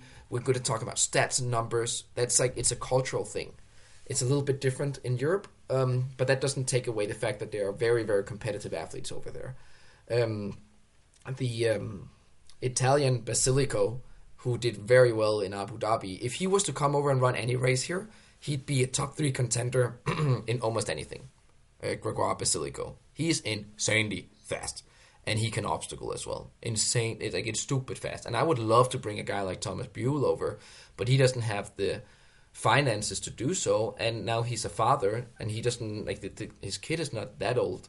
He actually went full time pro OCR athlete just before COVID. He quit his job at the police. He performed well. He ran better than ever. Um, he was touching on that 1440 on the 5K, and he moved well into rain, and he uh, he obstacled really well. Um, and then COVID hit, and uh, six months later, he was like, "I'm going back to the police. Like it's impossible mm-hmm. for me to to make money out of this. But he started traveling more. Came to Denmark several times. Went around, did stuff. Um, He's a guy that would be a legitimate problem. I've I've watched him a lot because um, I coach a few UK athletes, so I'm I'm keeping up to tabs on the OCR series over there so that we can mm. train properly for that. And they put up some good post race videos. And Thomas looks the part on video. Usually, people don't look fast on. Oh, on he looks film. fast and he looks fast at every single stage of the race, and mm he's not bad on obstacles either. So I agree. There are guys over there that could do just as well over here, but yeah, the narrative's not there. And every time you travel, it throws a wrench in the plan. Every time you try mm-hmm. someone else's style of race, your first one's kind of a freebie. Mm-hmm. It's just, it's different. Even the first Spartan race I did overseas was different. The first Dubai Spartan race I did was not the same feel. I went down to Mexico City for a Spartan race. It was not the same feel. Obstacles were a little bit different, rules were a little bit different, and then there's the language barrier. Having a start line introduction in a language that you only understand half the words, and then having volunteers and officials on course giving you instructions that when oh, your heart rate's at 180, oh, you suddenly bad. don't know half the language anymore. You know, all those things play in. And since transitions and seconds count so much in staying up in the flow of a race, mm-hmm. all those tiny little hiccups remove your ability to be at your best. So it's it's it is unfortunate that we don't see more crossover, like an alternating world championships overseas versus America constantly, or sending companies sending people over for one race and then back for another, because we end up seeing standalone events that get judged a little bit maybe more weighty than they really should. Mm but it's hard to to judge everything equally when it comes to like what what are we actually seeing and what are we actually experiencing. Right. And I think uh, with San Luis Obispo coming up in a few days, we we can only judge how people are doing this year based on that experience. And there's going to be an insane amount of competition in San Luis Obispo, like really, really strong guys, really, really, really strong girls as well. So even even though Nicole's injured and Annie Annie Dupe is is injured, the, the competitive element in the women's field is still insane. Um, Right. Let's, let's look at your travel partner, for example, Ida. Mm-hmm, if Ida mm-hmm. comes out and wins and then goes back overseas and we don't see her again until Worlds, mm-hmm. she's going to be regarded as one of the top three women in the world. Oh, for sure. If she if something goes wrong, let's say she crumbles on a carry or misses her spear or just has a bad day, and we don't see her until Worlds, the narrative is going to be that the, the European women are overhyped. Mm-hmm, because mm-hmm. every single female or male over here that has a bad race is going to have seven more races to change their narrative, and you only remember the most recent race as an as an athlete.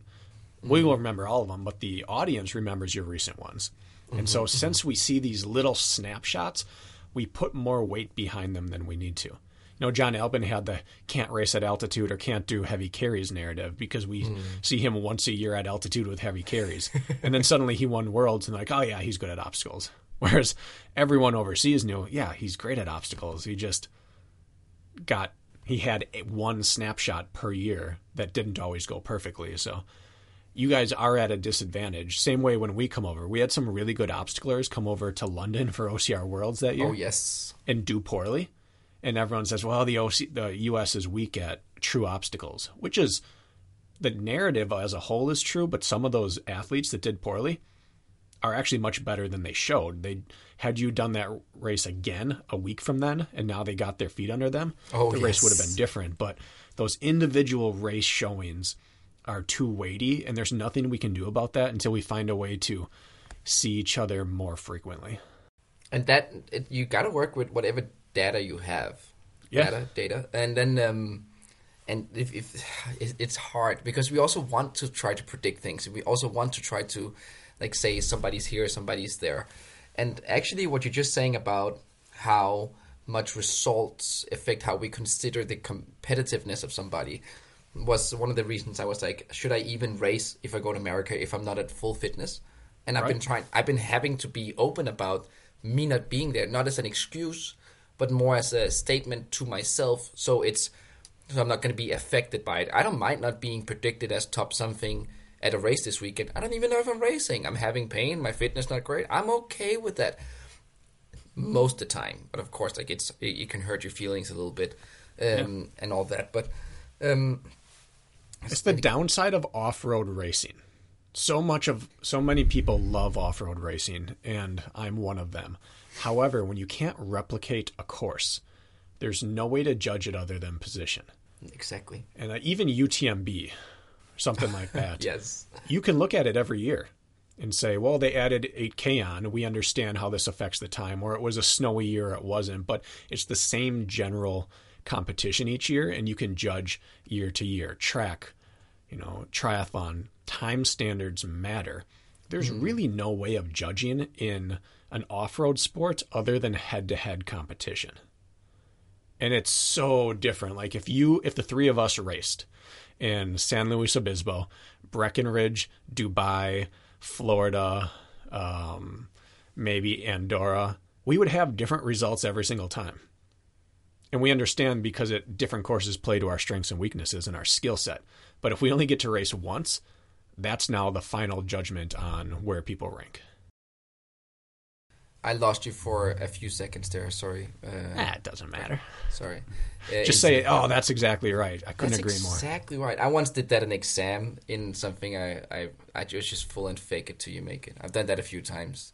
Like uh, if you're if you the evaluator is like, oh, it's exactly like what happened in Japan in 1960. Like it is exactly what happened in Japan back then with the economy.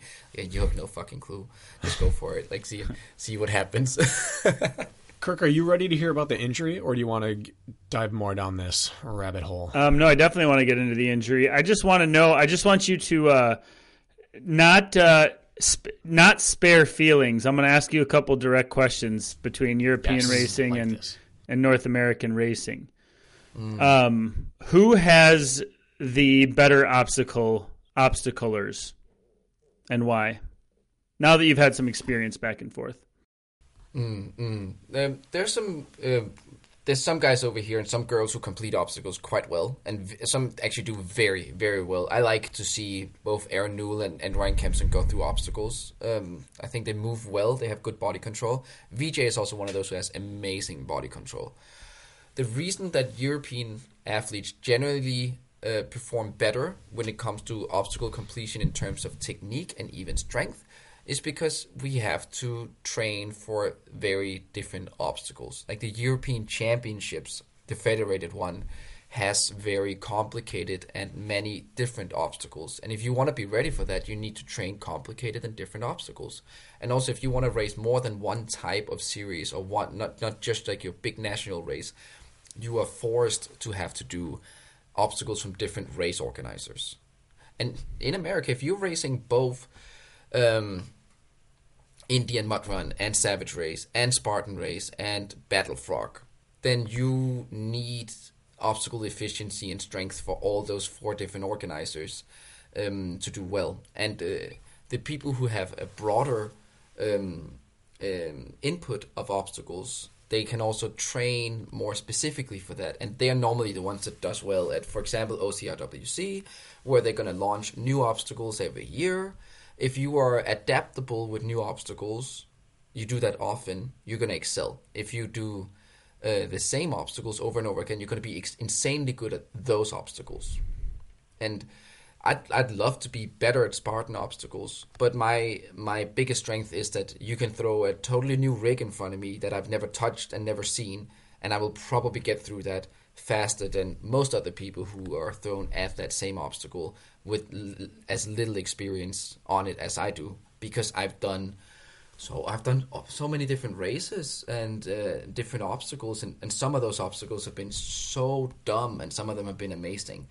Because you also that's the that's the other side of the coin. If you if you do a broad variety of, of obstacle races, and some of them are like kind of smaller organizers that don't have like structure or standards or maybe finances or they, don't test things very well. I've been at an obstacle in Poland that's just like broke on me. I was crawling like a koala bear underneath a wooden thing, and it just came off, and I was just on my ass on the on the ground. Like it just, I loved the obstacle, but it was it it affected my entire race because it was a 400 meter race. It affected my race that the obstacle broke on me. Uh, and I was confused. And then that, that was a language barrier like we talked about. Because I was like, do I have to retry the obstacle? And somebody in Polish was like, blah, blah, blah, blah, blah, blah, blah, blah, blah, blah. And I was like, what the fuck does that mean? Uh, what am I supposed to do? Um, I would have moved right on So- at that point. That's not on yeah, you. I looked in. It, I we got it on, once. you did. on video, and I was like, I ran forth and back a few times. You had an obstacle break on you? Yeah, I was doing a, a rig at a, a race. You had to wear a 20 pound weight vest for the whole race. It was a really cool race, really well done. But at the last minute, they added a final um, couple handholds to rigs, and they were wooden carved pistols. They had they had nunchucks, grenades, and pistols made up the, the handholds on the rig. And the pistol snapped off. The butt of it snapped off in my hand as I was on the last one. That's it. You went on, right? You just continued. I stopped. I said, "All right, what's the call here?" And they Yeah. said, "You get to go on." I said, "I'm keeping this thing." I'm And I tucked it in my vest and I ran on. okay, Leon. So I'm un- what I'm understanding is Europeans are better better obstaclers as a whole. You saying that? Um, Which I'm yes, okay that's with. What, that's what I'm, I'm. I'm saying that. Yeah, yeah. Okay. Um, let's talk running because I know everybody over here thinks we are faster runners, but I don't know if that's necessarily the case. You've raced against both as bulk. I'm talking like as a whole, not standouts, because obviously we know Jon Albon can run fastest or faster than anybody. Um, we're looking at bulk. Who's got the better runners as a collective group, the Europeans or the North Americans? North Americans, and it's um, extremities, of course. Like uh, Europeans have people in both ends of the field, but you can perform decently in European in the European OCR scene without being as good as a runner as you need to be in order to perform well in America. And therefore, it's no, it's normal in North America to strive towards being the better runner as your main training goal, because there's going to be a direct correlation between your running level and your performances.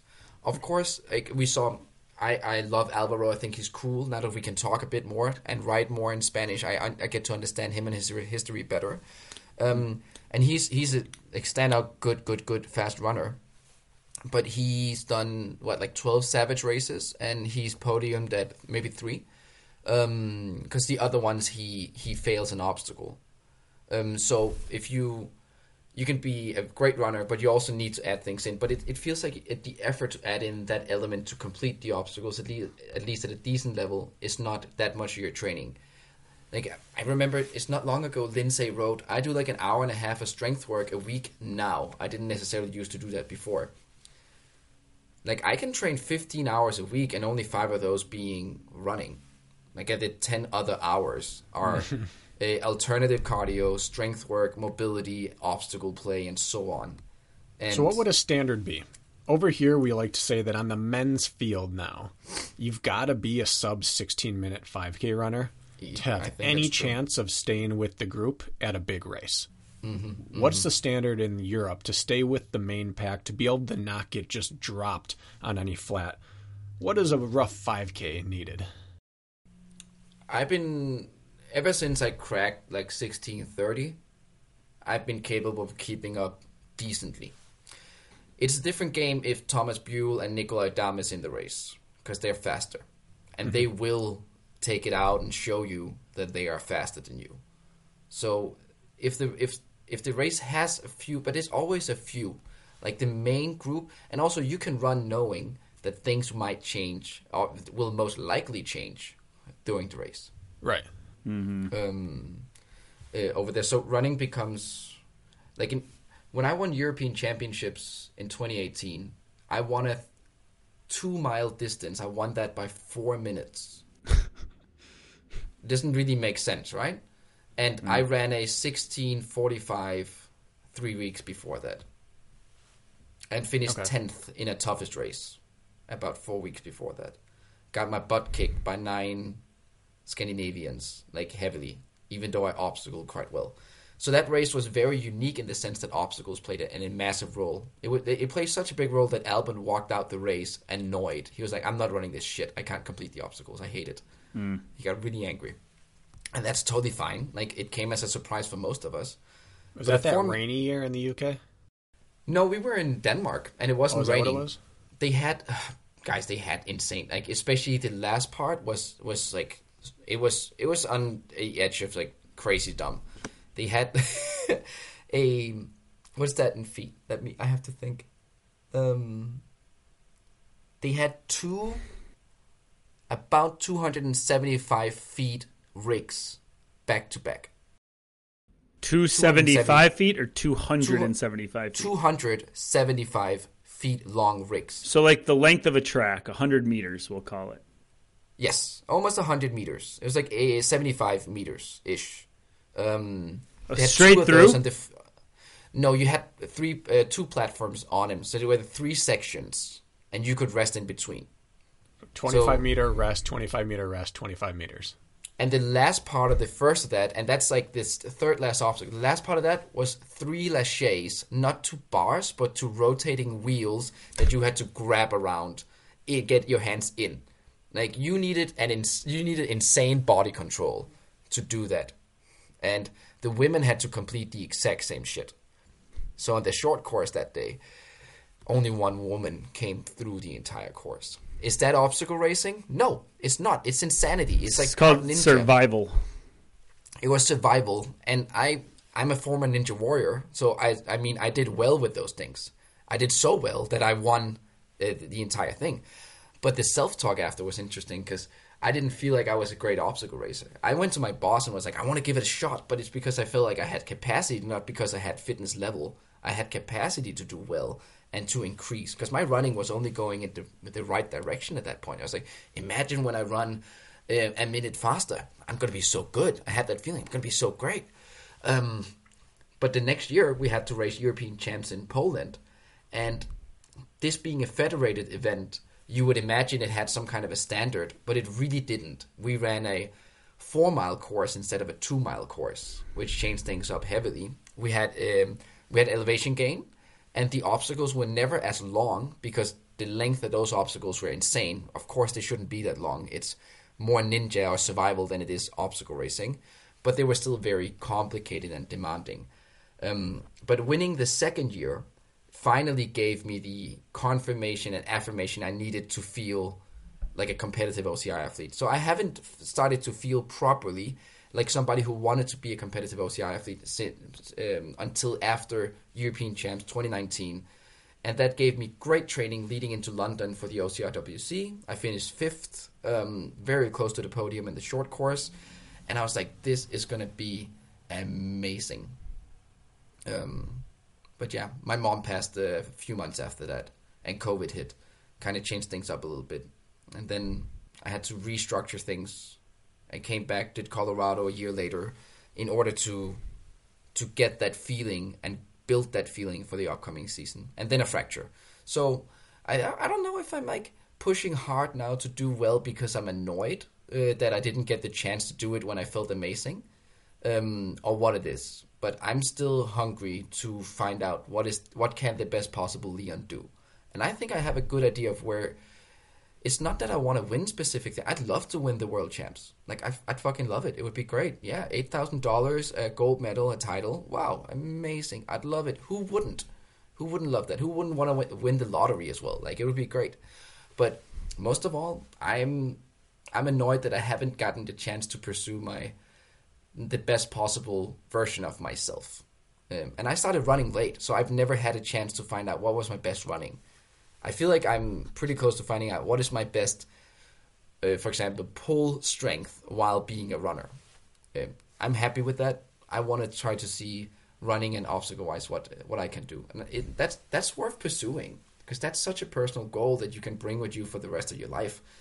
And I'm not I'm never going to be sad if it's the fifth place at Worlds or third or first. I'm happy with my fifth place in London because I I ran with a simple motto risk it to get the biscuit. And when I was about to overtake Jon Albon for first place, I made a mistake on an obstacle that put me in fourth position, which later led to a fifth position. But I could have been in the lead and maybe won the OCRWC in 2019. I took a chance on Gibbons. I failed hard and lost uh, the leading position. But I was not sad about that because I failed while trying to pursue the strategy that I believed in. Um, and I think that when it comes to being a semi-pro athlete, to return to that uh, element, the goal shouldn't be to. You should. The goal should be to be the best yourself.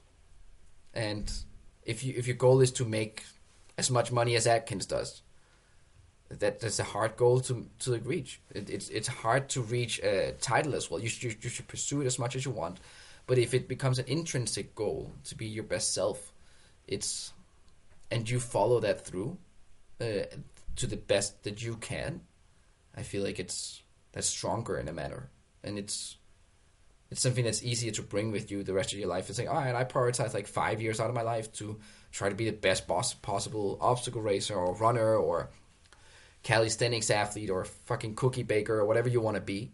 I prioritize time to do well there, and I did the best that I could with the means that I had. I mean, that's great. I love I love seeing that in in the age group races. And that was cool to experience in Jacksonville with the U.S. National Series for the age group because people came out there like I trained for four months to be a good age group racer, and I did great today. I got fifth.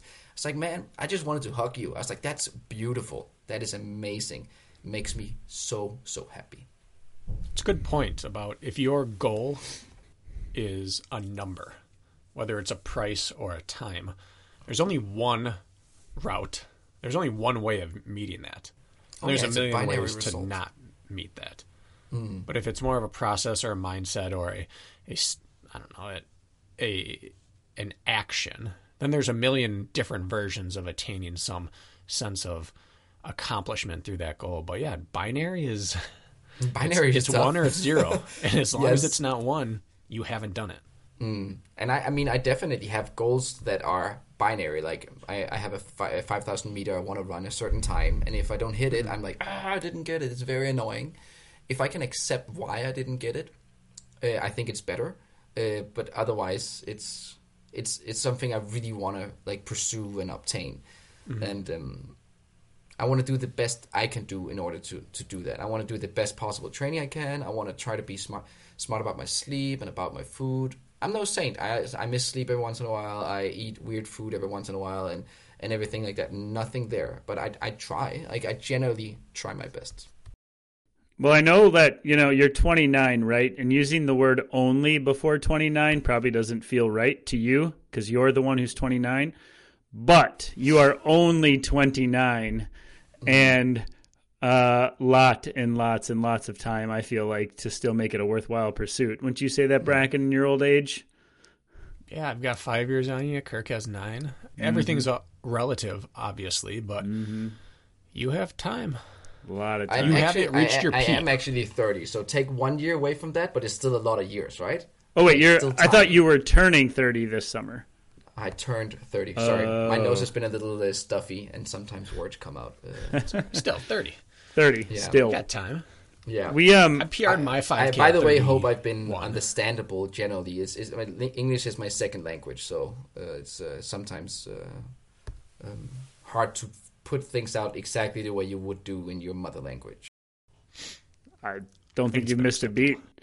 Yeah, I think we should, Bracken. I think we should move on to the injury and, and yeah. dive in. I know you guys spoke this week, I believe, mm. so you have a little we more did. insight little, than I do.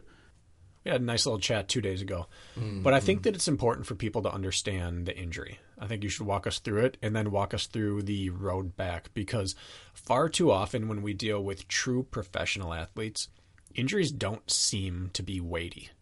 They get injured, they're carted off, everyone's teary eyed and sad, and then six months later they're back doing what they're supposed to do and they're like, oh, they're way ahead of their timeline, and this is what happens when you're a pro athlete and you have access to all the best and they're freaks of nature. They just come back and they do what they're supposed to do. And that seems like the standard that's the status quo now. You just recover quick and you're fine and you come back better but that's not the way the human body works universally. Those people are outliers. So I want to hear your entire process. I think it's good to hear. exactly what you just described has been a massive frustration in my life this past year. I'm like, yeah, my body is pretty damn good. Like, I mean, I'm pretty athletic. I have a certain amount of talent and blah, blah, blah, blah, blah. Why don't I just like, boom, bounce right back? Everything has been past due in my recovery process here. yeah. And it's been very frustrating when you see those things and you exactly what you're saying is that it's not normal. It is outliers who bounce back from things, and maybe that injury they got um, sounds horrible in paper, but isn't that horrible. Um, but I mean, already from the start, I broke my tibia by a impact fracture during Savage Race Georgia last year. Uh, at the end of March, I was running down a, a hill. It's not a mountain, just a steep hill uh, on course, like a rolling thing, and on my way down, you know, the, your for, your your direction of force is. I'm pointing here, like you guys can see me. the direction of force is towards the ground and also uh, forward. So you're kind of like an angle between down and sideways. You're still like kind of hammering down with your direction of force. And when you reach the bottom and you're no longer running downhill, you're running flat. You got to change your direction of force to a flat, like a direction where you're running. And between that directional force, I jump over a small hole. I definitely overstride in order to not step into a hole and, potentially hurt my ankle. My foot glides on something slippy, and because my foot glides, my knee is no longer above my foot. My knee is a little bit behind, and that leads to the knee bending the wrong way. And the fracture comes. So you hyper, like you like hyperextended your your knee, like it straightened and then it went beyond straight, like bent the wrong way. Is that what you're bent describing? the wrong way, okay. and the way that my surgeon says the injury came is that the femur went through the knee, banged on the tibia, and knocked off a sizable piece of the tibia. Ugh.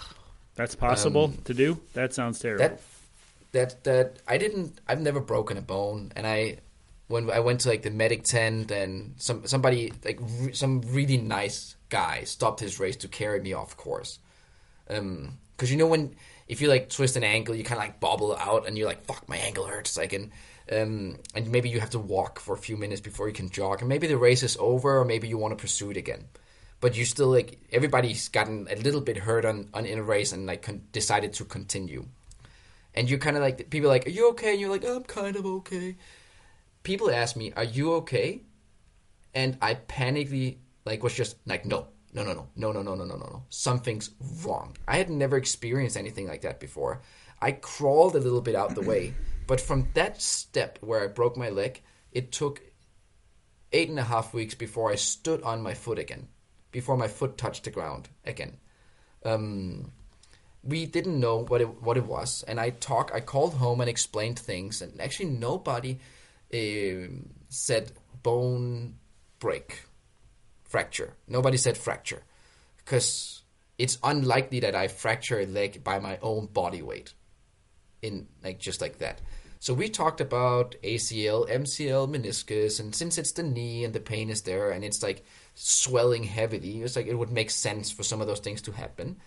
Um, so I could either at that point stay in America and go to an American hospital and pray that my travel insurance would pay for it, or I had a flight seven hours later. I could get on that flight, three different flights, and go to Copenhagen and go home to a system I know and people close to me and my girlfriend at the time and have that sense of safety and security. So I went home. It took me 21 hours of travel um, to get home Alone, you said? Alone. I had help from Lori Poole, who was uh, um, who also helped me out uh, in Georgia, getting me from the airport to the venue. She's so nice. I just met her again at Savage. We had dinner, and um, so she helped me out. She has a kid about my age. Um, so when I was there feeling horrible and sad, they were like, "Who do you want to talk to?" I was like, "Give me Lori," because she felt like she had that mama vibe, you know, like some, something so comfortable about her. Um, she helped me out get to the airport How'd you sit on the plane? poorly and, and painfully. It was it was it was a tw- it was 21 hours of pain. Like they got me on and off the plane with a wheelchair and I got a wheelchair there. Um, we tried to put a compression sock on me because the biggest risk of flying was honestly a blood cloth. Because when you're Oh. when you have that much um, Swelling? Swelling. Swelling, um, then there's a big risk of blood clots. And I understood that, but I talked to a doctor who was like, You're young, strong, athletic, the swelling looks like this, you can probably fly. And I was like, I'm flying. I'm out of here. Like, I'm going home. I don't want to mess around with getting a new COVID test. I don't want to mess around with waiting and and and maybe an American healthcare system that I didn't know. Um, I, I didn't want to, and I just changed my travel insurance before that. I, I didn't read the small print. I'm not sure. Like I'm, not, I was just like I'm not testing it. So when I get home, go to the apartment. I live, I live less than a mile from the airport. Um, some friends and my my my ex pick me up. We go to go to the apartment, and they're like, "Do you want to just sleep?" And I was like, "No, I think we should go directly to the hospital." So we went there.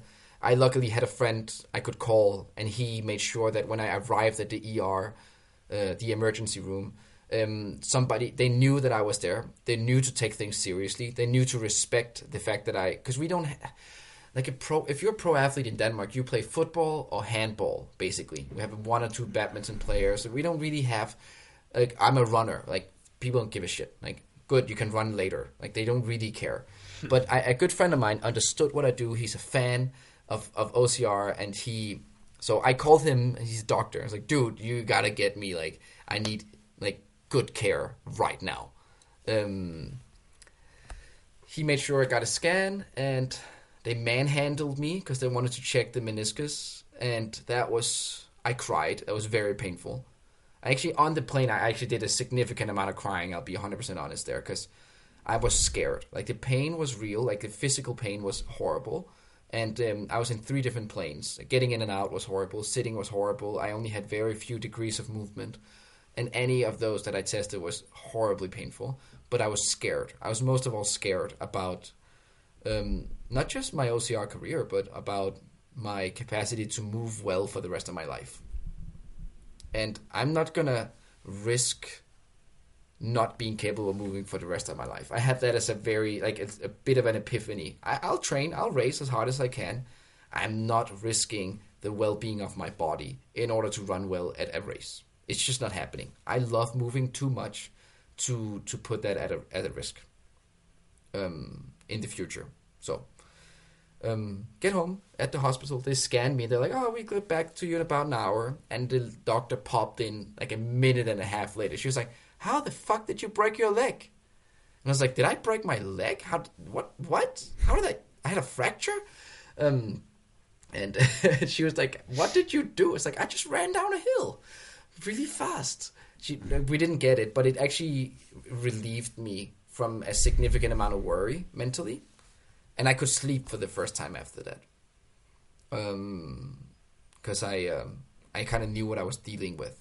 Because then I had a, you know, I just knew what was up, so I could talk to my team of like physio. I could reach out to an osteopath. I could talk to my doctor, and we could structure these things. And a, a broken bone, you kind of know what you get. If you like partially rare, uh, if you partially tear an ACL, fuck, that's like an undefined recovery process. That's horrible. Um, There was no there was no soft tissue damage as a result of that break with so much movement in your knee. No like So- ligament damage. I'm still having pain right now, and I have a genuine fear that it has something to do with soft tissue, but I'm not sure. Uh, I got an MRI, not at that. I only got an X-ray to see that the fracture was there. I didn't get an MRI until they put metal in my leg. If you scan a leg with a, a bone with a metal in it, and with an MRI, the metal is gonna like glow up hard, like a lot. So it's close to impossible to see to see the structure of, for example, the meniscus, or your your tendons. What kind of metal was put in? Um, two aluminum screws. I still have them at house. They took it out in December after Abu Dhabi. And that's why you can now get new scans and find out what's going on. Exactly, and that's why I'm getting them. So we should be capable of seeing things better. So it either I fear either uh, soft tissue, soft tissue or tendon stuff right now, or it's because the top of my ti- the top of your tibia bone basically has a little bowl in it, and that bowl has to be smooth, like really nice and smooth, because everything is moving around in it. Um, mine is no longer smooth because there was a fracture there. So there's a line where the bone grew back together, and that line is not smooth. So when stuff moves around on that thing, that in itself could create pain. So we're trying to figure those things out now. Uh, Is that something is. that you live with it, or they go in and shave it down? That's the undefined element because we don't know if that is a thing or if there's a soft tissue thing. I should have torn my. Um, I should have torn or have torn my PCL, the posterior cruciate Yeah, ligament, yeah. which attaches to your um, fibula, the small bone next to your tibia. But instead of doing that, my tendon ripped apart a bit of the bone in my fibula instead. So my tendon managed to stay strong and just like tear apart a- the little bit of the bone in the fibula. Which that that little bone has given me some pain as well, but nothing crazy because it also got like seven weeks of rest after the surgery. It didn't need surgery because it was only like a tiny bone thing, tiny. Um, yeah, so so so far it looks like tendons and meniscus stayed out of out of harm's way, which I'm very grateful about. Um, but they told me, oh, it's just a bone. It's, the process is going to be this, like six weeks that, twelve weeks that, eighteen weeks that, and I haven't followed that at all. I've been behind that schedule from like day one. Um, it's a bit frustrating. I know that feeling. Um, yeah, I was 'cause- told four to, four to six weeks on my first surgery for back to to starting activity, and after ten weeks, I was nowhere near it. And I had a tendon pull a chip off a bone in my ankle, and it was nine months before that ankle was close to right again. What? And again, young. That was college. Young, strong, athletic. Doesn't matter. Mm-hmm. Like your body doesn't care about your statistics. It's going to heal No. or it's not. like that that bone is not gonna listen to your doctor. Doesn't give a Doesn't shit care about, about what your doctor PRs. says. No. Mm.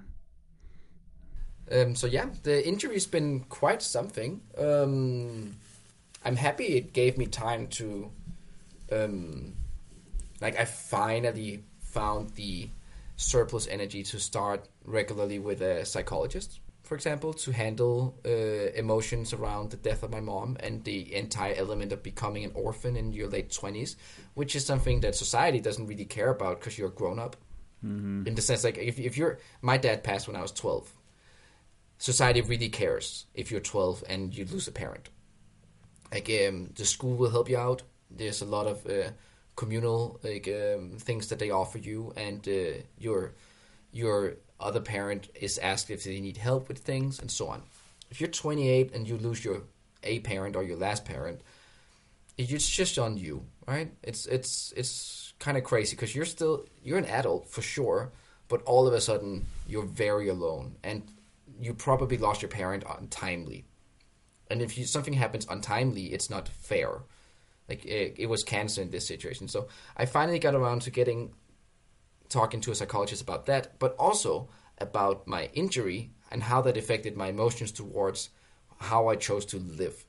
So I, I, that's a really valuable thing to put out. I think it's important to mention it as well because there is a, and I'm only talking statistics now, but there's a, a very large percentage of men who probably could benefit from talking to a psychologist, but don't because they're men. And I think it's it's okay to mention that it's important to talk about things like that. Mm-hmm. It doesn't have to be death and uh, like uh, it doesn't have to be sorrow. It doesn't have to be a life crisis about what you want to do. Just like a, a mental massage is is healthy as much as a, a, massage to your calf is if you overstrained your Achilles and your calf a little bit.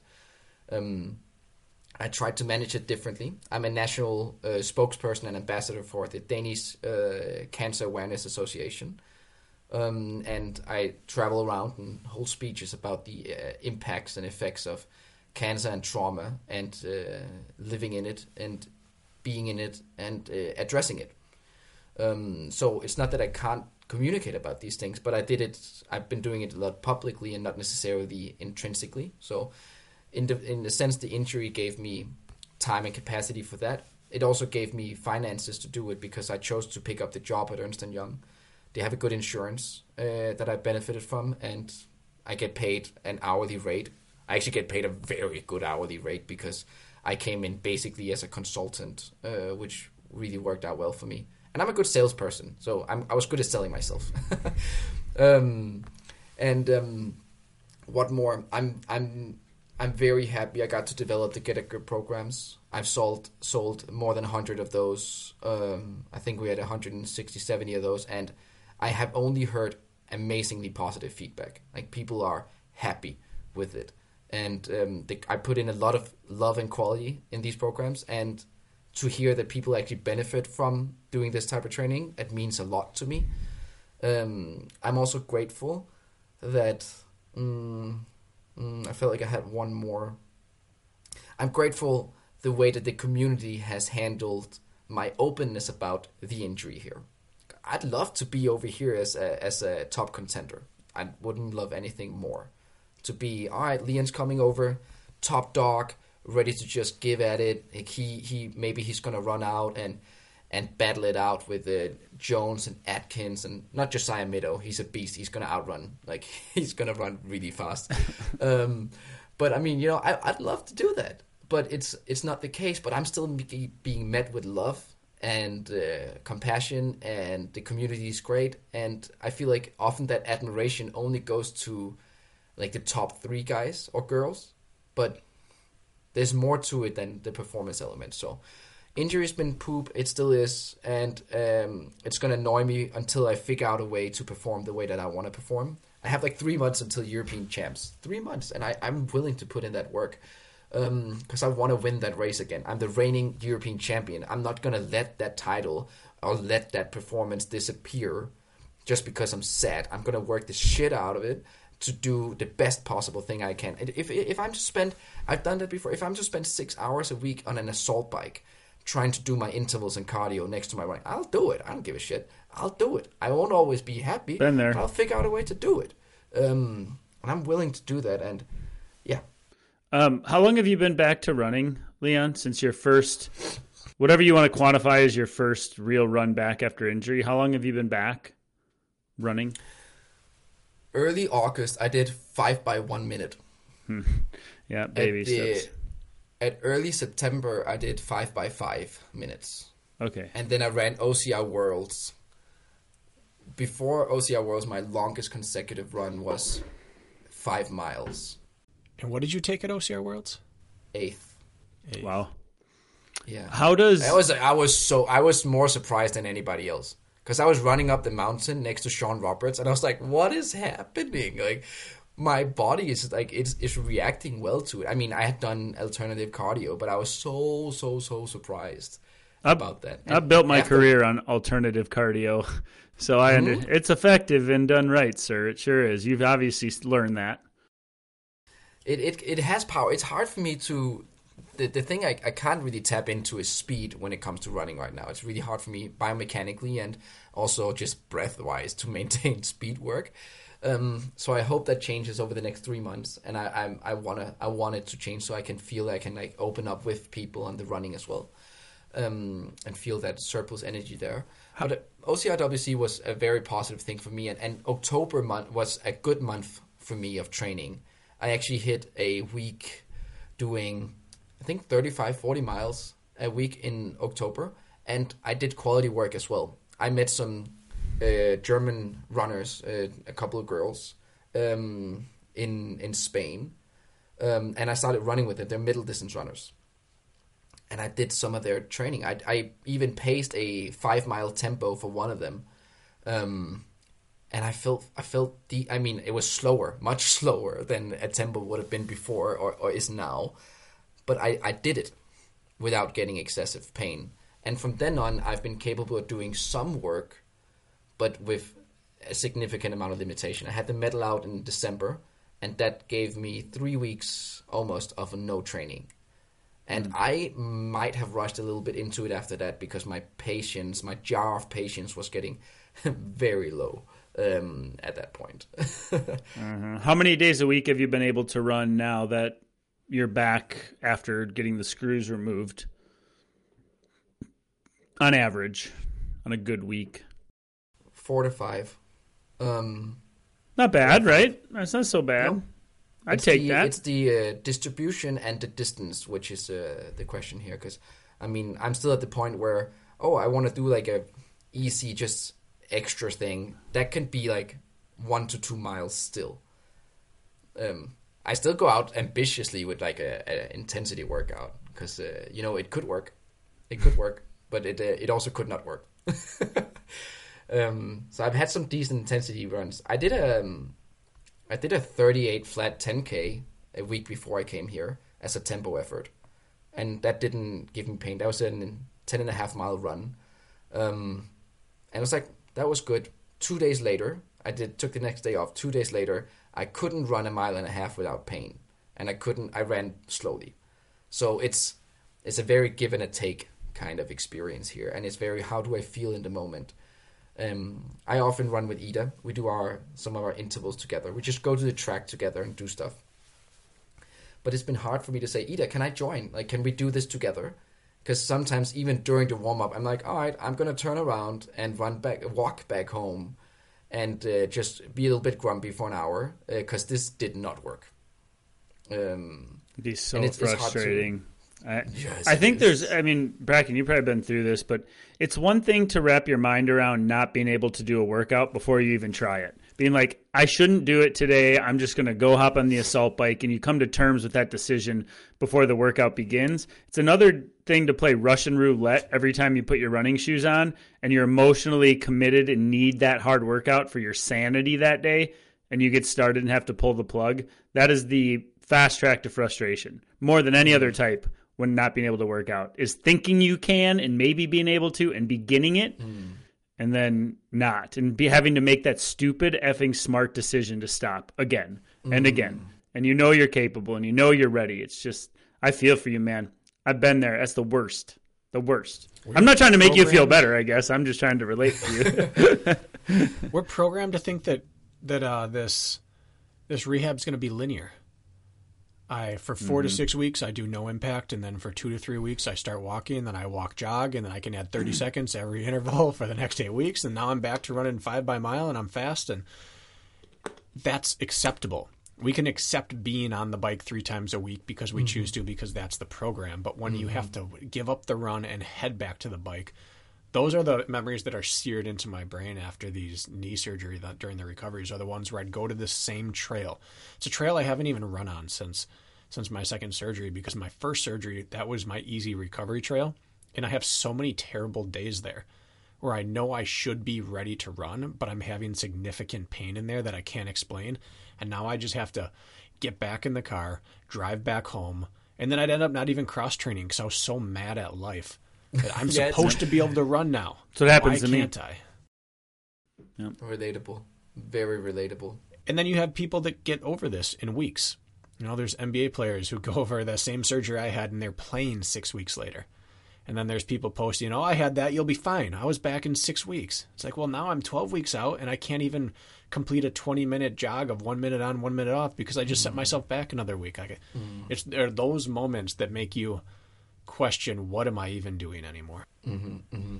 and I, I believe that um, we can we can overcome those and, and there's things on the other side um, but it doesn't change the fact that it's f- really frustrating um, to get into it I hope to see less and less um, I know I respond well to being in warmer climates I luckily this summer got a sponsorship with a traveling agency to I've been in on the Canary Islands quite a significant amount because the weather is great and it's a sports you. resort That's a Yeah. sponsorship right there. You might be winning more than anybody. that actually is i had i had like six trips to go on training resorts everything inclusive and it's been amazing. Um, so that was a huge win for me last year to get that because whenever i go there i i mean i live at a sports resort you know like there's three meals a day. They're super healthy. There's a buffet. You can choose and whatever you want. You're right next to the gym. You're right next to the trails. You're right next to like there's no transportation. The, the sun is shining. There's no excuses there's not like oh i gotta clean my room or i can i have to do my dishes or you know any of those things you're just there that helped me out a lot so You i get- know I respond well to heat You get to bring- actually You get to bring a guest with you by chance? i actually do One free guest? I actually do, and I've been um, I've been happy to do that. All we got to do is we coach a few classes every once in a while, like a daily class, and then um we're good to go. Wow. Um, yeah, I brought my osteo twice, so that's uh, very smart to bring your osteo. I also brought a chiropractor because you now you also have a team who can fix you if you overdo things a little bit, or just like at the end of the day, drop a few needles, get like a twenty minute massage or mobilization, and on those trips, that's where I've done the biggest progress because I work online.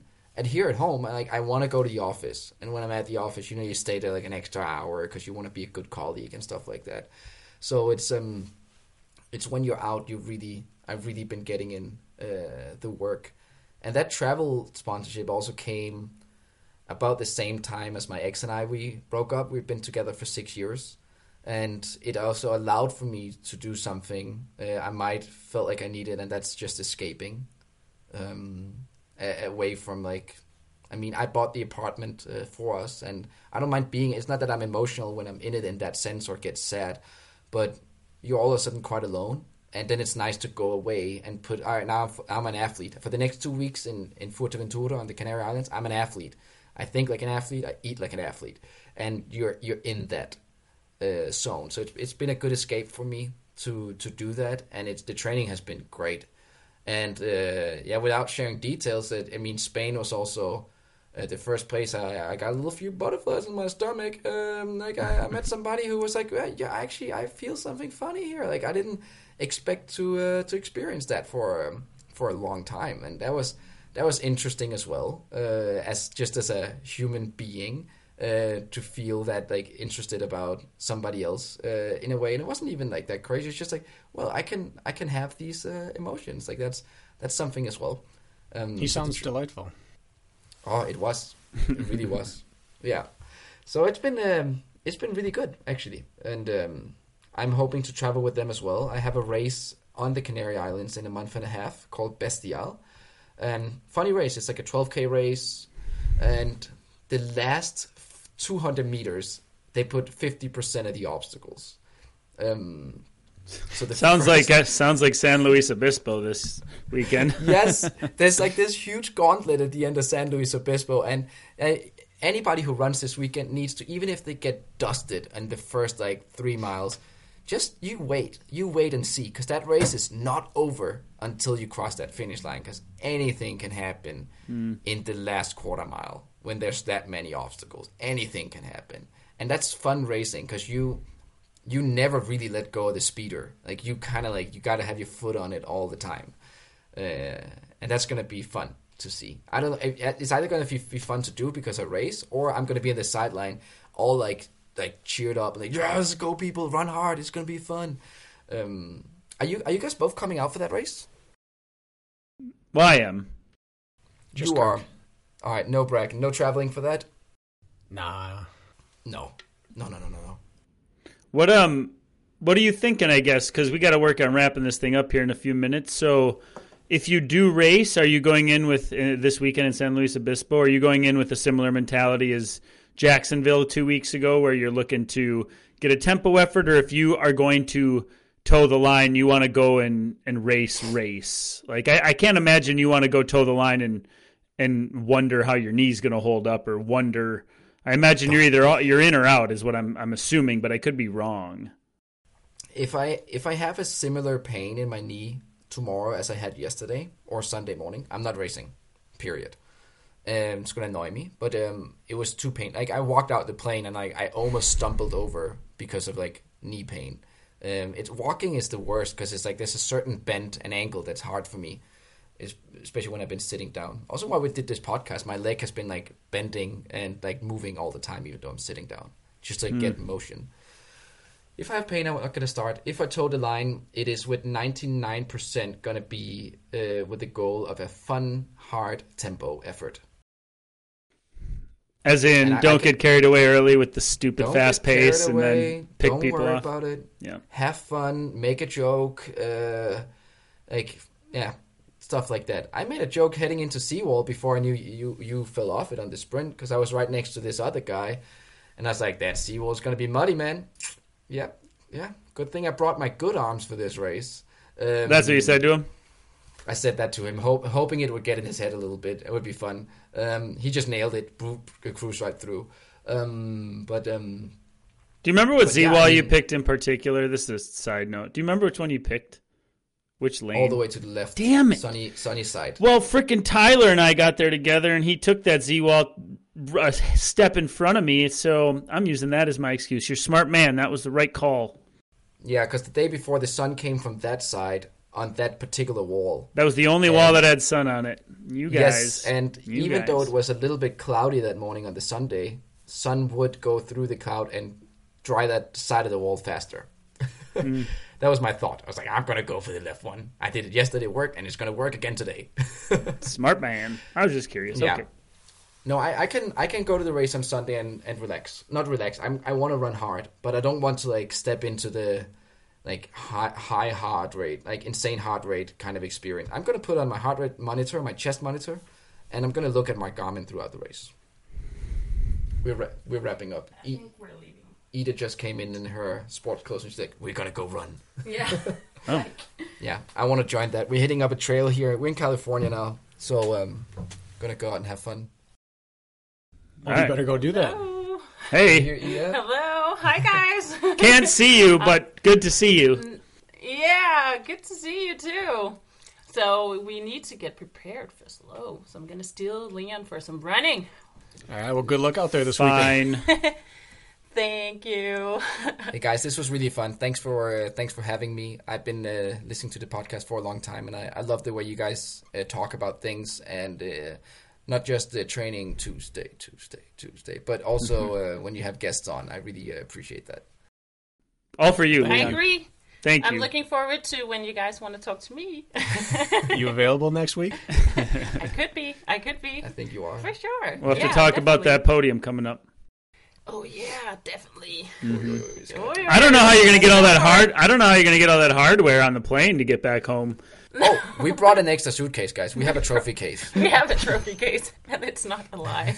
That's not confidence, I don't know Yeah. what is. We went to uh, the Salvation Army, um, Yeah.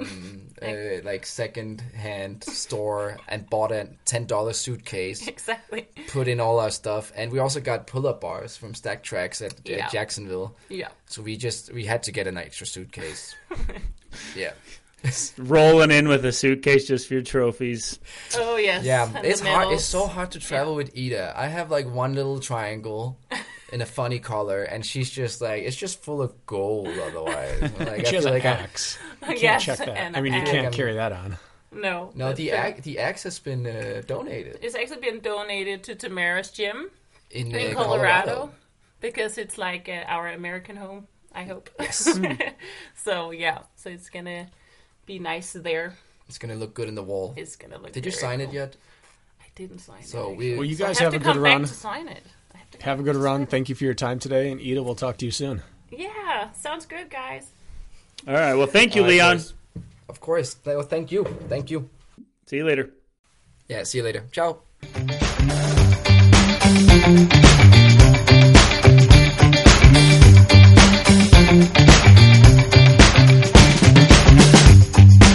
Thank